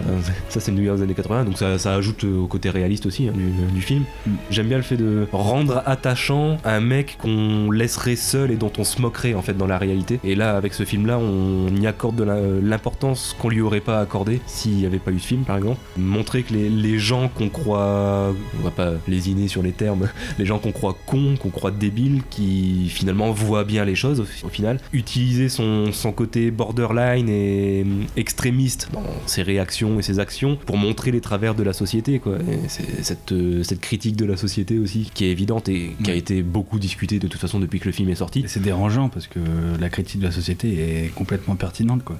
Et Ouais. fait tellement écho à, à notre société aujourd'hui. Et c'est Mm. pour ça d'ailleurs que euh, quand le film est sorti, il a un peu fait peur, euh, notamment aux, Ouais. aux forces de l'ordre américaines. qui- et ils avaient peur des, des émeutes, quoi. voilà. Et dernier truc que, que je vais souligner, euh, peut-être aussi le, le fait que le film n'oublie pas de relâcher la tension quand il faut. Je parlais de crescendo tout à l'heure, mais je pense que le, le moment où le, le point culminant de la tension est atteint, bah il n'oublie pas de, de mettre un- une De petite choisir. pointe d'humour derrière en fait pour, pour relâcher tout ça. Je pense, euh, petit spoiler alerte qu'on mettra au moment d'en parler. La scène euh, tournant du film, on va dire, c'est le moment où il tue euh, l'un de ses anciens collègues. Bon, bah, la, la scène du nain, la, la ga- Ouais. le gag du nain, on va dire, qui, qui arrive pas à lui ouvrir la porte. Mais c'est, pour moi, c'est du génie de mettre cette scène d'humour là, à ce moment-là du film, alors qu'on est vraiment au moment de tension principale du film. C'est, qui n'a pas ri à ce moment-là c'est, c'est un rire coupable un peu, parce que bon, c'est, c'est clairement de, de l'humour noir et cynique, mais on est, je pense qu'on est un peu obligé de rire à ce moment-là quand on voit ça, parce qu'on a été tellement tendu par ce qui vient de se passer deux minutes avant que ouais, ça fait du bien, ça fait du du bien de voir ça. Ça fait du bien, mais c'est aussi très. euh, comment dire C'est là où tu te rends compte qu'on a vraiment. C'est, euh, il est surprenant comme personnage, le Joker, à ce Ouais. moment-là. Il est incontrôlable parce que tu ne sais pas ce qu'il va faire. Ouais, c'est qu'à la place du nain, en fait. Tu te dis, il est capable de, de reclaquer la porte violemment et Ouais. d'être très violent encore. C'est ça, c'est tu te Et- demandes si vraiment il va aller lui ouvrir le. Sauf que c'est pour ça tu rigoles, mais euh, t'as un peu peur quand même pour lui, quoi. Euh, ouais, tu, tu rigoles, mais la tension reste un petit peu là quand même. quoi. C'est ça. Et Elle- ça, c'est elle fort, est- ça. Elle est atténuée, mais elle reste présente. Ça, c'est une sensation euh, qu'on n'a pas beaucoup euh, au cinéma, et grâce à ce film. euh, Et c'est pour ça que je pense que c'est bien d'avoir mis un, un réalisateur euh, habitué des comédies. comédie, ouais. Pour, euh, sur un projet sombre comme ça, je pense que l'inverse aurait été plus compliqué. De mettre un, un- un réalisateur qui est habitué aux films sombres et tendus sur une comédie, ça aurait été plus difficile que de mettre à l'inverse justement un mec qui est habitué aux comédies sur un film sombre. Ouais. Je pense que c'est peut-être un peu plus facile entre guillemets. Un mec qui a, qui a l'habitude de mettre de l'humour dans ses films, de le faire travailler sur un film sombre et de temps en temps mettre une petite vanne. Mais en tout cas, c'est réussi. Surprenant, mais réussi. Euh, Moi, je dois me justifier pourquoi je l'ai pas mis dans Ouais. mon top. Je sens que c'est mon procès. euh, voilà, bon, regardez euh, avec vos yeux inquisiteurs. Euh, alors parce que là, je suis tout à fait d'accord avec vous. C'est euh, le côté, en effet, performance de Phoenix. Ça, il n'y a pas de problème. On est d'accord là-dessus. Après, on voit peut-être un peu trop le côté euh, performance. Et c'est peut-être ça le, le souci. Et moi, je l'ai je vu beaucoup en fait. Mais bon, après, voilà, quand, ce qu'il fait, c'est très bien et c'est pas, pas évident. Après, le côté transgressif, euh, je comprends qu'il te plaise, Gobi, parce que tu aimes Hook. et, et autant, euh, voilà, tu. euh, je vois pas bien le rapport dans l'immédiat avec Joker en fait. Ah bah, je je je Moi, c'est transgressif Hook. Mais voilà, je vais t'expliquer tout de suite. C'est que voilà, tu, tu parlais du fait que voilà pour Hook, ça parle en effet notamment du fait que euh, on fait grandir euh, Peter Pan, qui est le personnage par excellence, qui n'est pas à faire grandir. Ouais. Et limite Joker, c'est le personnage dont il ne faut limite pas faire l'origine story parce que euh, c'est le personnage le plus mystérieux et même à la limite quand on les voit dans les Batman, à chaque coup qu'on lui demande, enfin, qu'il parle ses origines, il invente toujours une, histoire différente en fait. Donc limite lui donner une origine story, bah, ça, permet de faire une variation sur le même thème. Le film a son utilité, mais euh, voilà, il, transgresse mine de rien. Et c'est pour ça aussi qu'il est inédit et original, c'est qu'il transgresse euh, quasiment un interdit. Donc il y a peut-être ça aussi, voilà, qui me, pas qui me gênait, mais euh, on touche quand même à une sorte de tabou euh, narratif. Au moins là, euh, il existe et euh, bon, il se, défend pas mal. Par contre, justement, le, le fait d'avoir fait cette origin story, mais d'avoir fait du Joker à la base une victime, alors que justement, bon, on pense quand même à quelqu'un qui est euh, qui a ce côté folie naturelle, euh, qu'il est fort tout de suite, peut-être. hein, c'est c'est une image qu'on peut se faire. Moi, le problème, c'est ça, c'est-à-dire que tous les films ou tous les propos, et ça, je suis peut-être un peu, je m'en veux peut-être parce que c'est peut-être moi qui focalise trop sur ça actuellement, mais euh, malheureusement, c'est un discours qu'on a, enfin, une tendance ou un pli que la société prend à une victimisation à outrance. On met trop en avant ce- dès, qu'il y a quelque chose qui nous gêne ou je parle pas forcément de moi, mais euh, dès qu'il y a quelque chose qui nous gêne, bah voilà, le fait de pas qu'on ne soit pas d'accord avec nous, on va prendre cette, ce, masque de la victime pour justifier ah bah on n'est pas gentil avec moi et puis euh, alors qu'on l'attitude normale c'est d'écouter l'autre ce qu'il a à nous dire et puis après de, nous nous remettre par rapport à ce qu'il a dit est-ce qu'on reste dans notre euh, schéma de pensée ou pas. Donc ouais le, pli de ou l'habitude de, 2000 enfin, de 2019 mais c'est pas c'est pas que 2019 ça fait déjà quelques années que c'est comme ça de la montée en masse du discours de victimisation. Je trouve dommage de l'avoir mis sur le Joker qui pourtant voilà euh, est un personnage qui représente une, certaine- une certaine force et quitte à avoir une, une origin story. Alors après voilà je suis pas dans la réécriture ou quoi que ce soit mais euh, j'aurais pas imaginé comme ça en fait. Mais bon c'est pas- mais c'est pas grave. Et donc le, le fait de voir que bah euh, Joker l'origin story c'est Jean-Michel Patchut qui a mal tourné en fait euh, moi ça m'a ouais, c'est un peu un peu bizarre. Jean-Michel Pas de chute, un spectacle sans chute à mourir de rire avec le maître nageur. Alors la semaine dernière, la semaine dernière, je suis allé, à la piscine, à la piscine dans mon quartier, j'ai amené mon maillot de bain. Mais après, l'avantage, c'est que ça m'a permis de revoir, euh, de voir et revoir la vase des pantins, quoi. C'est une bonne idée. Dernière chose, peut-être une chose qui m'a gêné, alors ça, oh, ça, ça spoil à moitié, mais bon, je vais pas dans les détails, mais ce que j'ai trouvé, c'est que le discours final du Joker euh, qu'il a, c'est peut-être la VF qui fait ça, mais euh, je trouve que le discours n'a pas une telle ampleur dans la façon dont il est dit, dans son contenu, pour justifier une telle euh, émeute. Ouais. C'est le décalage ou la crédibilité, si on veut. Après, euh, forcément, je peux comprendre dans les intentions, le ton, que ça puisse pousser vers ça, mais pas une telle, telle ampleur. Donc il y a parfois où je suis un peu, alors pas dire sorti du film, mais où je me suis dit, bon, euh, il y a quand même une chose où euh, tout n'est pas limpide, tout n'est pas fluide. Donc c'est pour ça, il y a, quand même plusieurs euh, petits points, mais qui sont dus, bah, je veux dire malheureusement, à un ressenti personnel. C'est pas du tout forcément la qualité du film. Et après, c'est pareil, je pense que le, film est, voilà, est bon. J'aurais préféré qu'il arrive comme une claque. Là, il y a eu une hype un peu trop forte pour dire que j'étais pleinement subjugué ou submergé. Je me suis pas laissé submerger. Ok. Ça m'a plu, mais je me suis pas laissé submerger. De toute façon, je, te rejoins un peu sur le, le discours de fin, justement. Moi, ce qui fait que je l'ai pas mis en numéro 1, mais seulement en numéro 2, c'est discours de fin qui m'a peut-être un tout petit peu. qui fait que je suis resté un tout petit peu sur ma fin quand même. Ouais, je- J'aurais voulu euh, un discours un peu plus impactant quand même. C'est ça. C'est le seul tout petit point noir que je Mhm. trouve à ce film. Et toi, Eh ben, euh, moi, moi qui l'ai mis en numéro 1, Mais justifie. Euh, alors je justifie bah, une anecdote personnelle et puis après euh, je parlerai de un autre élément. C'est très rare que euh, déjà je vais voir un film plusieurs fois et euh, de ressentir autant d'émotions les deux fois. Pour vous dire, j'ai même pleuré tellement qu'une image était belle. Ah ça c'est la première fois que ça m'est arrivé. C'est laquelle? Euh, là, là, il y a la scène, euh, il y a deux scènes en fait. Mhm. La scène dans le métro au ralenti. Quand euh, en fait il sort du métro euh, dans la deuxième partie du film. Qui se fait poursuivre par des flics. Il se fait poursuivre par Ouais, les flics ok. et on les ralentit et cette scène-là et la scène dans les escaliers. Oui, la Qui est jouissive, Oui. Ouais, ouais. totalement jouissive, que ce soit la musique, le plan, tout est beau. Et du coup, moi, ça m'a fait avoir les larmes aux yeux, vraiment. Non, en fait, je... bon, moi, la première lecture, j'ai, voilà, c'est parfait. Mais oui, c'est ce qui est important, dans... enfin intéressant dans ce film, c'est qu'il y a plusieurs lectures. On parle de une origin story du Joker, mais Oui. justement, je, je pense, je suis persuadé que tout est inventé par euh, le Joker Ah oui. que parce Mm. qu'au final on a des, des- des petites scènes quand on revoit le film il y a des, des petits extraits parce qu'à la fin en fait on se retrouve euh, dans un asile Oui. on se retrouve dans un asile sauf que ce plan de l'asile on le retrouve dès le début du film donc pour ma part c'est juste le récit d'un homme euh, atteint psy- euh, psychologiquement et qui veut euh, on va dire justifier euh, son, son geste D'accord. pour s'en sortir et au final on se rend compte que bon bah voilà il tue euh, la, la psychologue et euh, Mais il me- ça tombe bien, il me semble que cette vision-là, elle a été à moitié confirmée par Todd Phillips. hein. Enfin, lui, il a voulu laisser la fin ouverte, mais il me semble l'avoir vu lu quelque part. Il avait dit dans une interview que euh, dans sa version à lui, qu'il avait prévu euh, à la base, qui- celle qu'il voulait définitive, c'était ça, hein, de faire comprendre à la fin que tout a été inventé par le Joker. Tout se passe dans sa tête. hein. d'accord Eh Mais, ben, mais au final, c'est, je crois que c'est- ça doit être les producteurs qui lui ont demandé de laisser un truc un peu plus ouvert. C'est pour ça, et c'est c'est très rare de voir un film où tu te dis, bah, on peut C'est pour ça, je comprends pas les gens qui descendent le film en disant, ouais, euh, faut arrêter avec Batman, faut, faut arrêter avec les visions, tout ça, parce que je me dis, enfin, ou de, chercher des points d'ancrage à- au personnage du Joker, alors que moi, je. Voilà, à la- fin, je vois, je vois ça, et toute la vision de l'imagination du Joker, et je me dis, bon, bah, il, nous montre ça, et je sais que c'est lui, c'est son interprétation euh, au personnage, et c'est pas passé comme ça, quoi. Et c'est pour ça que je suis encore plus euh, touché par euh, les, plans, la musique, je suis. En fait, c'est un délire, quoi. Pour moi, c'est un délire. Et c'est pour ça, ce film, je suis complètement dans le délire. Donc, euh, en, plus, en plus des arguments de, de, de, de Je- je- bah voilà, on a des super beaux plans, euh, plans magnifiques, une musique. euh, Cette année, c'est pas la- l'année Zimmer, c'est l'année euh, Hildur Gunnadottir en 2019. quoi.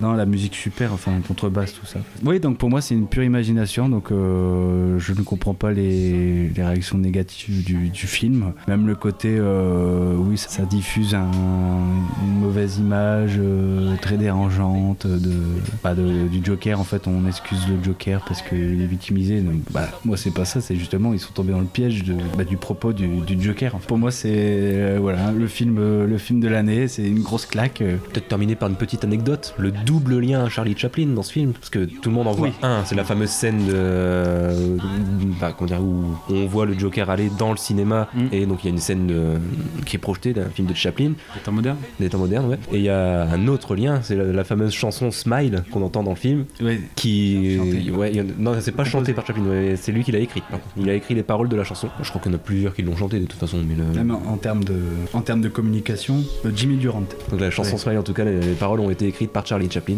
Donc euh, voilà, double lien Chaplin dans le film. En plus euh, aussi de, de- éventuellement un troisième petit lien un petit peu plus étroit, la fameuse phrase qui revient régulièrement, mais euh, enfin il faut sourire dans la vie. euh, Ouais.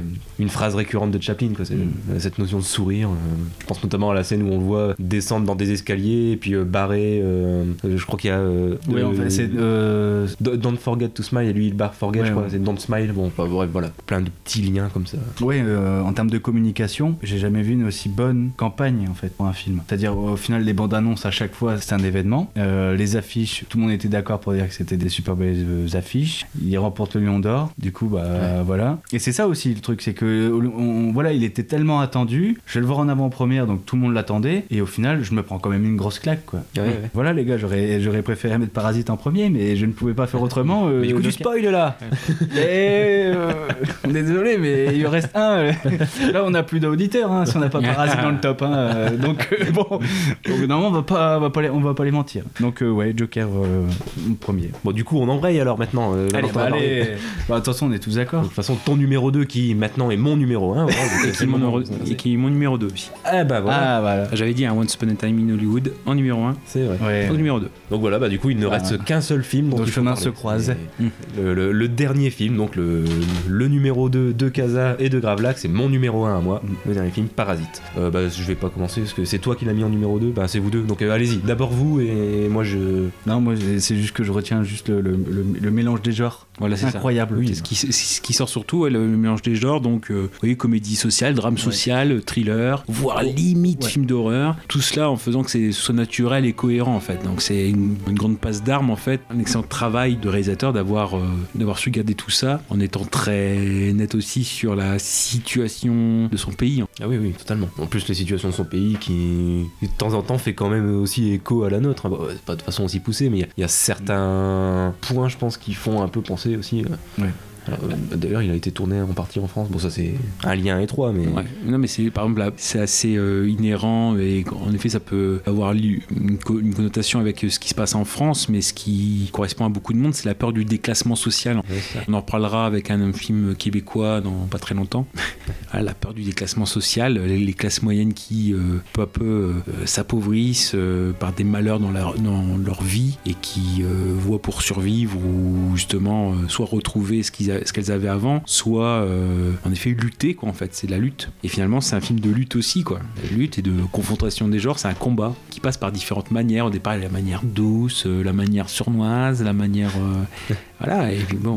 Ça, j'ai- trouvé un- une métaphore, moi, euh, pour, pour ça, pour ce, ce mélange des genres. C'est que c'est, en fait, je compare ça à de la magic food. C'est-à-dire que tu as vraiment, euh, tu prends un ingrédient de plein de trucs qui ont rien à voir. C'est-à-dire que. Non, donc c'est une omelette, ça.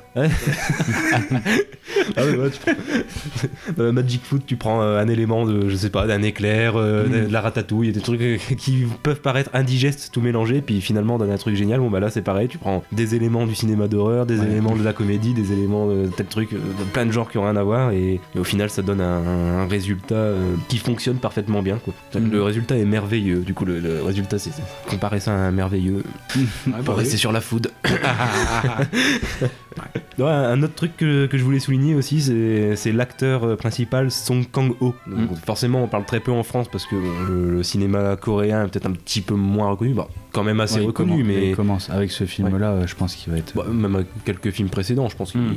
commence depuis quelques années à être un peu plus reconnu. Mais, mais cet acteur-là, on en parle peu, mais c'est vrai qu'à chaque fois que je le vois, il me bluffe. Moi, je crois que ça, ça va, au fil du temps, ça va devenir un de mes acteurs préférés, je crois. Parce que je- la première fois que je l'avais vu, c'était bah, dans un autre film déjà de Bong Joon-ho, c'était euh, The Host. C'est la première fois que je le voyais là-dedans. Déjà, il m'avait beaucoup fait marrer euh, à l'époque. Un rôle assez, assez délirant, euh, touchant aussi, avec la perte de sa fille et tout ça, mais assez comique malgré tout. Euh, après ça, moi, je l'ai revu dans donc, un genre totalement différent, un film de Park Chan-wook. C'est, euh, je vais essayer de le dire avec l'accent, Thirst. Ah oui. Ce- Ceci est mon sang en Mm. sous-titre français. Un film de vampire euh, assez sensoriel. euh, Je, je voudrais comparer ça à du Lars von Trier coréen en fait. Euh, C'est un peu ça. Euh, Il y a un petit côté nymphomaniaque dans ce film, mais en film de vampire en même temps. Donc, mélange d'horreur et, et, et de sexe, on peut le dire. et dernier film dans lequel je l'ai vu aussi, et là il retourne à un rôle purement comique, c'est Le Bon, la Brute et le Cinglé, Ouais, Euh, la, version coréenne du, du western. Déjà, non seulement je trouve le film absolument génial, mais alors le rôle de Song Kang-ho dedans est génial. C'est lui qui a le rôle comique du film en fait. Et ouais, il est totalement déliant et moi il m'a fait vraiment euh, énormément marrer. Et donc là, ça m'a fait plaisir de le voir dans Parasite, dans, dans une sorte d'entre-deux justement. Il a des phases comiques et en même temps, bon bah le film a forcément tout un côté sérieux, donc son personnage aussi. Et il est très bon vraiment dans les deux registres quoi. Il est capable d'être très sérieux et en même temps de nous faire marrer. Et... Non, vraiment, il a, il a un fort charisme et un style bien à lui. En plus de tout ce que tu as dit comme film, il y avait aussi Memories of Murder, du, le premier film de Bon Joon-ho. euh, Ouais. Et GSA aussi, je vous le conseille, de John Security euh, Area, Ouais, j'en ai entendu parler. ouais, qui était ressorti en salle, euh, enfin, qui date de 2000, mais qui était jamais sorti en salle, qui a dû faire euh, l'objet d'une ressortie en 2017 ou 2018, quelque chose comme ça. Je l'avais vu pour la fête du cinéma. Oui, enfin, moi, sa filmographie, elle est assez, assez dingue, quoi. Mm. Tout ce qui est aussi les euh, Sympathy for euh, Mr. Vengeance aussi. Bah, le, la trilogie avec euh, Old Boy, euh, Lady Vengeance. Ouais. Le haut du panier, quoi, au niveau, au niveau acting euh, avec le temps. Bon, malheureusement, je pense qu'on peut pas trop non plus en parler, enfin, parler de l'histoire, on peut parler du début, quoi, mais euh, sinon, euh, je pense qu'on évente euh, trop, qui, enfin, pour ceux qui n'ont pas vu le film. De toute façon, Mais- déjà, en parlant du mélange des genres, on, Mm. mine de rien, on spoil déjà un peu, presque, j'ai envie de dire. Le pitch, euh, voilà, une- c'est les différents membres d'une fa- d'une famille plutôt débrouillarde à la base, mais euh, modeste. Chaque élément de la famille, en commençant par le, garçon, euh, puis la, la sœur, puis, euh, puis le père, le père et la mère, etc., vont s'introduire peu à peu dans la vie d'une famille euh, beaucoup plus aisée, euh, quitte à les envier. euh, en... On ne peut pas en dire plus. On ne peut pas en dire plus, mais voilà, c'est ce qui nous empêche d'aller un peu plus loin, mais bon, c'est ce qui nous a particulièrement plu, et c'est surtout la, ma- la maestria de Joon-ho, quoi, pour pouvoir réussir à allier tous ces, tous ces genres, quoi, euh, sans que ça dénote et sans que ça choque, en fait. On sort à un moment du film, ça paraît naturel. En fait, c'est comme un peintre. Il a une palette de couleurs et chaque couleur est un genre euh, cinématographique et lui il touille et puis euh, ça fait une, une couleur euh, magnifique. C'est bien, on, on a chacun notre métaphore. Moi, c'était la magic food, toi, c'est la, la palette de couleurs. Mais au final, on dit la même chose, donc euh, c'est bien, on se rejoint. Alors, moi, si je l'ai mis en numéro 1, ce film, c'est parce que c'est le, le seul et unique film de 2019 où j'ai vraiment aucun point négatif à relever, en fait. Mm. Euh, Ah même ouais, même non, c'est Joker. ça, regarde, là, on, on- on sait pas quoi dire. Bah c'est ça, même, tu vois, même Joker que j'ai mis en numéro 2 et que j'ai énormément adoré, je disais, il y a quand même un tout petit point négatif, c'est le discours de fin qui m'a laissé un peu sur ma fin, pour faire de jeu de mots. Et, mais là, du coup, Parasite, non, c'est vraiment le seul et unique où j'ai zéro point négatif. Et c'est pour ça que je l'ai mis en numéro 1. Voilà, tout simplement. Bah, je pense qu'on en a fini pour le top alors. Mais tout à fait. Oh là là, c'est beau. on, beau. on termine par une petite partie reco. Alors moi en fait c'est tous ceux qui ont été envisagés mais qui n'ont pas été mis euh, dans, dans les tops. Parfois parce qu'ils sont trop, trop modestes, mais ils ont eu... euh, toujours pareil, moi c'est l'idée de, faire découvrir euh, des, films peut-être un peu passés euh, sous les radars. Par exemple, il y a L'heure de la sortie, qui est sorti vraiment tout début d'année avec Laurent Lafitte, et qui, bah, là je le dis juste parce qu'il me fait penser, alors, pour, l'ambiance, après le fond, il est très intéressant, mais il varie totalement, c'est, il m'a fait penser un petit peu au Village d'année, où Laurent Lafitte est un prof remplaçant dans un, un lycée privé, et il y a une classe un petit peu d'élite, une troisième d'élite, avec notamment dedans euh, six élèves qui se réunissent ensemble euh, bon, pour faire des choses dans un but très précis. Après, le, le fond est différent, encore une fois, mais euh, si vous pouvez le voir, c'est plutôt pas mal. Bah, dans le genre fantastique, il y a Bakuro, Ouais, j'aurais voulu voir. ah, voilà, ouais, qui n'est pas exempt de défauts. Parfois, on ne voit pas trop durant le film où est-ce qu'il veut en venir. Bon, puis finalement, il y, a une- il y a une résolution quand même. Mais bon, c'est vrai qu'il est un peu long, il fait deux heures. Une très belle curiosité, quoi. Bakuro, moi, juste on m'en a parlé euh, en cours, parce que je suis en, en master de cinéma, et c'est un de mes profs, en fait, qui nous en a parlé, qui nous a demandé si on était allé le voir. Mm. Et il y en avait deux ou trois dans la classe qui étaient allés le voir, et il a juste dit cette fois-ci, le film, je ne vous en parle pas, Mm. je, je ne vous dis rien dessus, juste allez le voir. Et Ah, je crois que c'est ce qu'il y a le mieux, ouais. C'est ce qu'il y a le mieux de, de rien savoir du tout. Rapidement, on c'est vrai qu'on j'avais hésité à les mettre, c'était Le Mans 66, un Ford Count Ferrari. Le meilleur reste à venir euh, avec Bruel et hum, Lucchini, de Delaporte euh, et, de, la, Patelière, qui euh, a un bon mélange, un bon équilibre comédie puis émotion. Surtout l'émotion qui est réussie. Bon, après la comédie, euh, ça passe, ça peut être mieux, mais ça passe grâce à notamment à Lucchini. Ça me fait rire, j'ai failli le mettre en flop. En flop, oui, ouais. Ah, je sais pas, moi je pense que Ah c'est ouais. peut-être. Ah, c'est peut-être. euh, je pense que ça, dépend peut-être l'âge, le moment, ou ce qu'on a vécu, quoi. Mais bon, je trouve que la partie était plutôt, plutôt réussie. Alors, une vie cachée de Malik. J'ai pu voir, mais pareil, c'est pour ça que je disais tout à, l'heure, euh, il y a des films comme ça qui prennent plus de valeur dans l'expérience salle, parce que là, en effet, on est quasiment à 3 heures, je crois que c'est 2h50 le film. Bah, et par contre, c'est pour, pour pour, une fois, ce qu'on lui reprochait, pour une fois, il est abordable, son sujet euh, sur un agriculteur euh, autrichien qui a refusé de prêter allégeance à Hitler durant la Seconde Guerre mondiale. Là, c'est clair qu'on vit avec, hein, et aucun moment nous, nous est épargné, mais il est tellement généreux en plan, quand même en 2h50 de film, c'est vraiment l'expérience salle qui rend pleinement justice au, film. Donc là, oui, euh, bon, parfois c'est beaucoup euh, d'images contemplatives, même si euh, le film est rythmé pour deux, heures, mais en ayant vu les moissons du ciel, bon, forcément, comme il y a la partie où c'est dans un, agriculteur, il y a des paysages qui rappellent un petit peu, qui évoquent les, premières œuvres de, de Malik. Et je vais aller très vite, il y a en découverte, je finis sur ça, Papicha, c'est un, film justement sur euh, une bande de jeunes femmes euh, dans l'Algérie de début des années 90 quand l'intégrisme commence à monter et comment il y a une lutte pour garder leur féminité.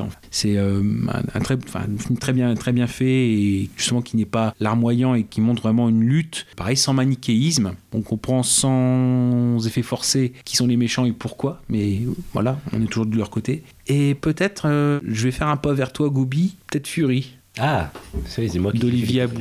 découvrir. C'est moi qui te l'ai fait découvrir celui-là. Oui, qui, qui me l'a mis en, en évidence, en effet. Je suis allé à l'avant-dernière séance avant qu'il disparaisse malheureusement des écrans, parce qu'il est pas resté très longtemps du fait d'une interdiction au moins de 16 ans. Ouais. Ce qui peut être justifié pour une tension psychologique, euh, une violence psychologique. Mais je pense qu'il y a d'autres films euh, qui sont hautement plus violents et qui ont peut-être une interdiction à 12 euh, au moins de 12 ans.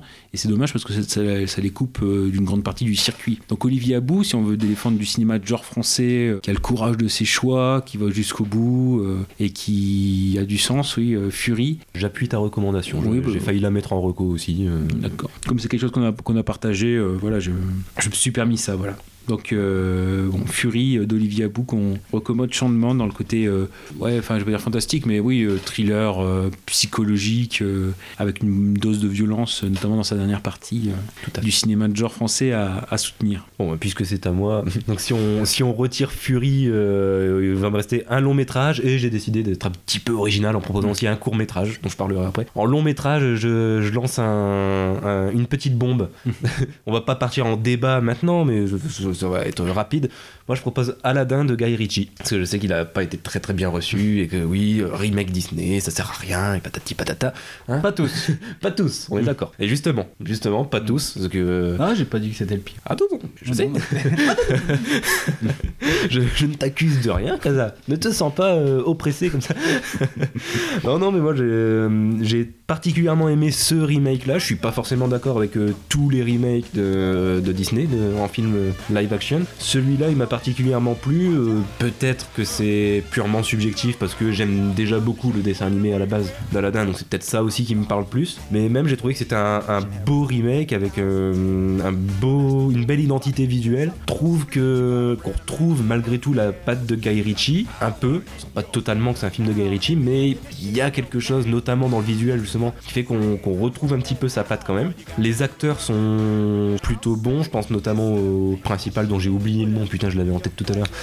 J'ai regardé vite. Mais sinon, Will Smith, il jouait bien. Ouais, mais justement, j'allais y venir. Mais je parle d'abord du, du principal. Donc, l'acteur principal, notamment Mena Massoud, qui est inconnu au bataillon jusque-là et, et qui, j'ai vu dans une interview récente, euh, bah, peine à trouver des nouveaux rôles. C'est vrai qu'il trouve ça un peu dommage. C'est que Aladdin ne l'a pas vraiment aidé à percer. Et c'est vrai que c'est dommage parce que il est bon en fait dans ce film. Je trouve qu'il il fait le Aladdin parfait. Quand on voit le dessin animé en fait, euh, Aladdin, il correspond exactement à la vision qu'on se fait du personnage en voyant le dessin animé. Sauf que là, c'est transcrit en film. Il, est bon en tant qu'acteur et en tant que chanteur aussi. Il chante bien. Quoi. Et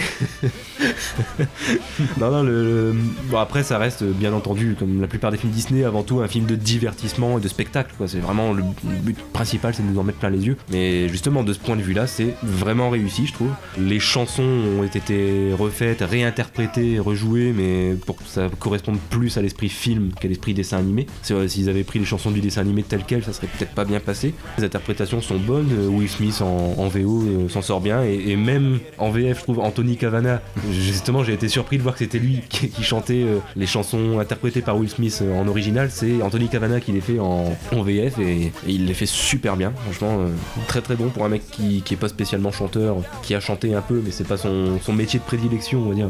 Il le fait très bien. Et, Will Smith, justement, qui est dans une période peut-être un peu plus difficile de sa carrière, que comme la plupart des gens, j'ai eu très très peur quand j'ai vu les premières images qui étaient sorties avant même les premières bandes annonces. On voyait littéralement un Will Smith bleu.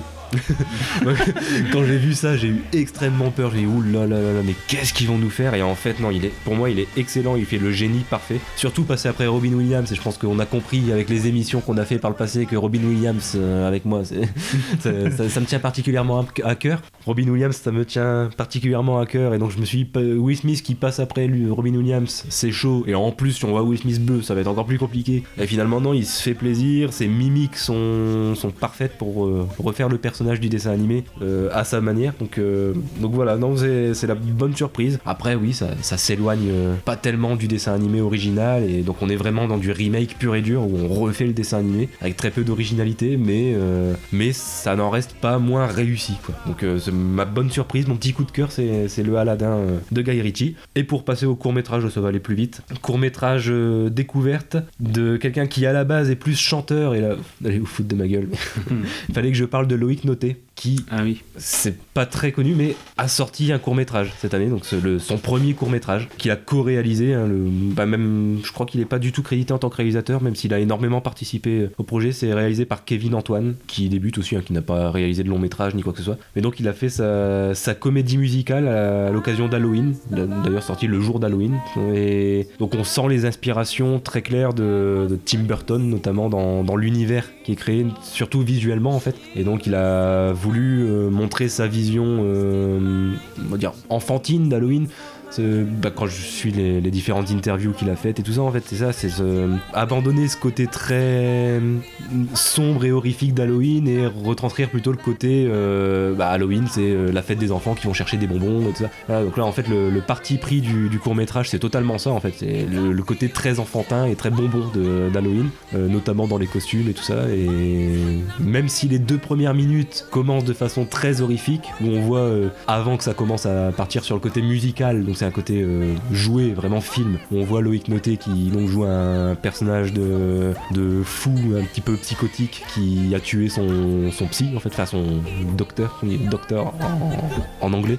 C'est ça, son, son psy en fait, donc il l'a tué, il est en train de péter un câble et, et ensuite ça part donc sur un côté très musical, très chorégraphié, euh, vraiment la pure comédie musicale quoi. Donc voilà, c'est très coloré, pour, pour un truc d'Halloween c'est très coloré, mais pour ceux qui aiment les comédies musicales, dans, dans le genre comédie musicale c'est bien les, les- le, le jeu, les chorégraphies, euh, bon le scénario paie pas de mine, mais c'est un truc tout simple, hein, ils, partent dans ce qu'ils appellent Candyland, c'est donc le, le monde des bonbons. On retrouver le- la maison en pain d'épices qui est évoquée dans Hansel et Gretel et tout ça, Bon, on retrouve tout cet univers-là un peu, un peu loufoque. Mais pour les amateurs de comédie musicale, je recommande le, court métrage Candy de, de et avec Loïc Noté et, et co-réalisé avec Kevin Antoine. Enfin, une comédie, musicale en, en court-métrage.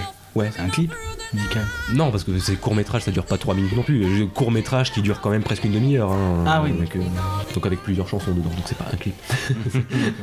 Ouais, bah pour ma part, ça sera euh, ma petite reco. Enfin, c'était un film que je ne pouvais pas mettre dans le, dans le, dans le top, mais qui m'a marqué euh, cette année. C'est, euh, attention, c'est Ralph 2.0 euh, de Disney. bah c'est bien, on est dans le côté enfantin jusqu'au bout. oui, t'as vu Euh, Oui, parce que c'est un, c'est un film où euh, Disney ne prend plus euh, les enfants pour des euh, bébés. Euh, puisque Ralph 2.0, c'est très très ludique. On apprend beaucoup de choses sur Internet d'une manière très bah, imagère en fait. Ça fait un peu vice versa quoi. Sauf que là, on est sur le monde de l'Internet, donc il va nous montrer voilà qu'est-ce qu'un pare-feu ou des, des- des- des choses comme ça en fait, toutes bêtes. Mais c'est tellement bien montré dans le dessin animé qu'on comprend facilement. et même les enfants comprennent. Et la partie, euh, il y a un moment dans le film, on est sur un- une sorte de hall d'exposition, euh, exposition pardon, euh, Disney.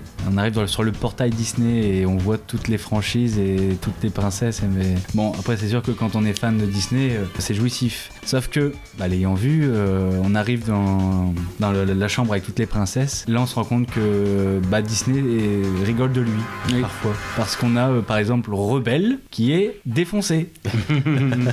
Genre ils ne le disent pas, hein, ils vont pas, voilà, ils vont pas, la, ils vont pas la faire sortir, euh, lui faire sortir un joint ou une connerie comme ça. Et on s'en rend compte quoi.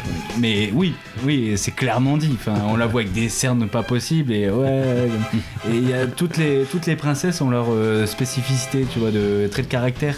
Une parodie quoi. Et Raconté comme ça, on dirait que tu parles de la série sur YouTube Les Cassos. Ouais, c'est un peu. ouais. Mais c'est ouais une petite parodie et euh, ce qui m'a aussi euh, frappé c'est euh, il y a un moment il y a un petit passage c'est donc la petite fille je sais plus comment elle s'appelle Ils te le disent. ouais je ne parle pas le, le bird Cui, cui, cui. Ah, mais quand je dis ça, ils s'arrêtent. Ils ont eu peur. Ils ont ouais non ils ont leur passage comme ça Non, mais ils ont compris, je leur ai dit dans leur langue de fermer leur gueule. Vanellope Vanellope. Vanellope donc ouais c'est le personnage de Vanellope donc qui parle avec les princesses et puis euh, les princesses lui disent oui mais pourquoi toi t'es pas une princesse Euh, elle, elle fait mais non je suis pas une princesse Euh, et en fait les princesses vont expliquer clairement comment être une princesse Disney et genre en fait elles vont expliquer comment les chansons Disney marchent en fait dans un dessin animé elles vont faire limite un tuto quoi ouais je vais vous parler des, des princesses Disney ouais ouais je suis comme ça La façon dont t'as commencé à raconter la scène, je dis, oh putain, les dialogues, c'est pas les dialogues de Luc Besson. Hein. Je- Voilà, les princesses, mais pourquoi t'es pas une princesse? Bah non, je suis pas une Non, mais princesse. c'est pas résumé, on va pas passer trop heures dessus. Mais, euh, mais comment, ouais, non, c'est. euh, elle va t'expliquer clairement euh, la, la, la- la- la recette Disney pour, euh, pour que ces musiques cartonnent en fait. Ouais. Et juste après, la Pénélope en, la Pénélope en question, elle va te chanter. euh, Vanellope. Ouais, ouais. Vanellope, elle va suivre la méthode euh, à la lettre et elle va te montrer que euh, bah ça marche quoi. Enfin, ça marche à tous les coups et c'est là où je me suis dit ah bah Disney euh, voilà peut aussi euh, arrêter de se prendre au sérieux et, et proposer quelque chose de drôle. Voilà. Et bah c'est je c'est de trouve ça cool manière de- que nous terminons. Ah bah, Je trouve, je trouve ça cool de terminer l'année sur une note princesse. oui. ah, moi, est-ce que je peux terminer sur un- une note lapin Ah, ben vas-y. Juste parce que j'ai revu mes notes, alors, vite fait, non, je- j'en parle pas du tout, je dis juste le titre. Il y avait aussi le traître de Marco Bellocchio sur. euh, alors, c'est pas un repenti, sur euh, justement un mafieux qui, euh, se sentant en danger, il provoque le- le- un des plus gros procès des- de mafieux des années 80. Donc, ça, je- voilà, très, bon à voir. Et peut-être une recommandation pour l'avenir. Et là, Kaza, il peut me rejoindre. C'est Jojo Rabbit. Ah oui. Oui, oui, alors bah, qui va sortir le 29 janvier 2020, qu'on a vu en avant-première lors d'un bah, Festival. du film d'Arras. Vous mettez l'eau à la bouche. Oui, voilà. Ah là là là là. Et donc c'est de. Alors le gars c'est où Taika Waititi. Taika Waititi, ouais. C'est ça, il a fait euh, Thor Ragnarok et je conseille aussi ce film-là de, de Taika Waititi, c'est euh, Vampire en toute intimité. Ouais. Génial. Et avant ça, moi je conseille un film qu'il avait fait encore avant qui s'appelle Boy. Ouais, vraiment, c'est un de ses premiers films, je crois, qui s'appelle Boy. qui est Et moi, génial. Vampire en toute intimité, je peux conseiller aussi la version de. C'est Bruno Nicolas. Oui, c'est Bruno Nicolas. Bah, en fait, c'est. Bruno Nicolas. Et Bruno Nicolas, on peut conseiller euh, à la recherche de l'ultrasex. C'est- Et message à caractère Euh, non mais bon, à surveiller, oui, euh, oui, euh, très très bien. Où euh, un enfant, euh, justement, des jeunesses hitlériennes a euh, Hitler euh, comme ami imaginaire. Bon, bien sûr, euh, à la sauce euh, de notre réalisateur euh, favori. Taika Waititi. Voilà, merci. On l'a vu et bon, tant qu'il est encore temps, voilà, ça sort dans un mois, fin janvier, donc euh, avec Scarlett. Ah oui. Voilà. Oui. Et euh, non, j'annonce, euh, il sera dans mon top euh, 2020. Voilà, direct. Moi, certainement aussi. voilà, voilà. C'était pour dire rien du tout. Et ben voilà, c'était la dernière de l'année. Absolument. J'espère que bon, euh, bon, c'était une émission euh, marathon. Ah oui, là, oui. euh, bon, d'après ce que je vois dans la console, on est quasiment à 3h20. Bon, je, suis, euh, on va, enfin, je vais voir pour euh, monter ça à, la- à la hache. hein. Vous m'excuserez, oui.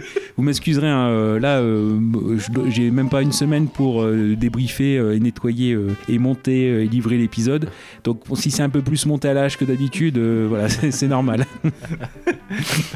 Bon, bah, en tout cas, merci de nous avoir écoutés. Je te laisse. euh, Si, si vous êtes toujours en vie à l'heure actuelle, après autant d'heures d'émission, euh, bah, bonne fête de fin d'année. Oui, bonne fête de fin d'année. Bah, en tout cas, euh, à bientôt. Et c'était. euh, Gravelax, bonne fête de fin d'année. C'était Gooby, salut, bonne fête. Et c'était Kaza. Bonne fête de fin d'année. Bye bye. Bye bye, la semaine prochaine.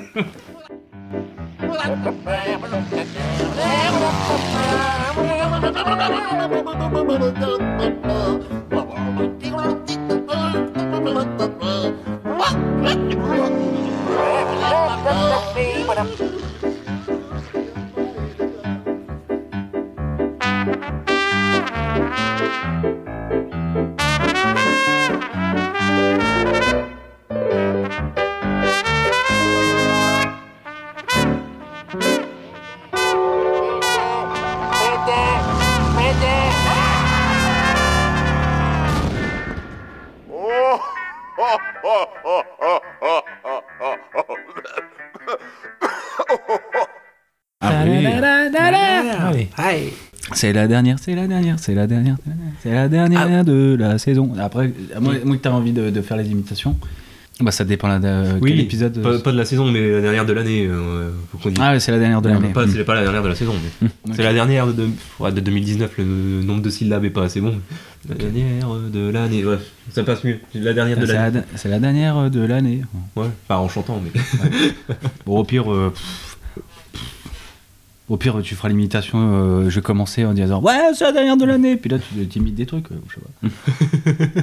bah, si tu veux, on va essayer. Bon, on verra, on verra, on, improvise, ouais, euh, puis, on garde ce qui est bien et on garde. ça va aller.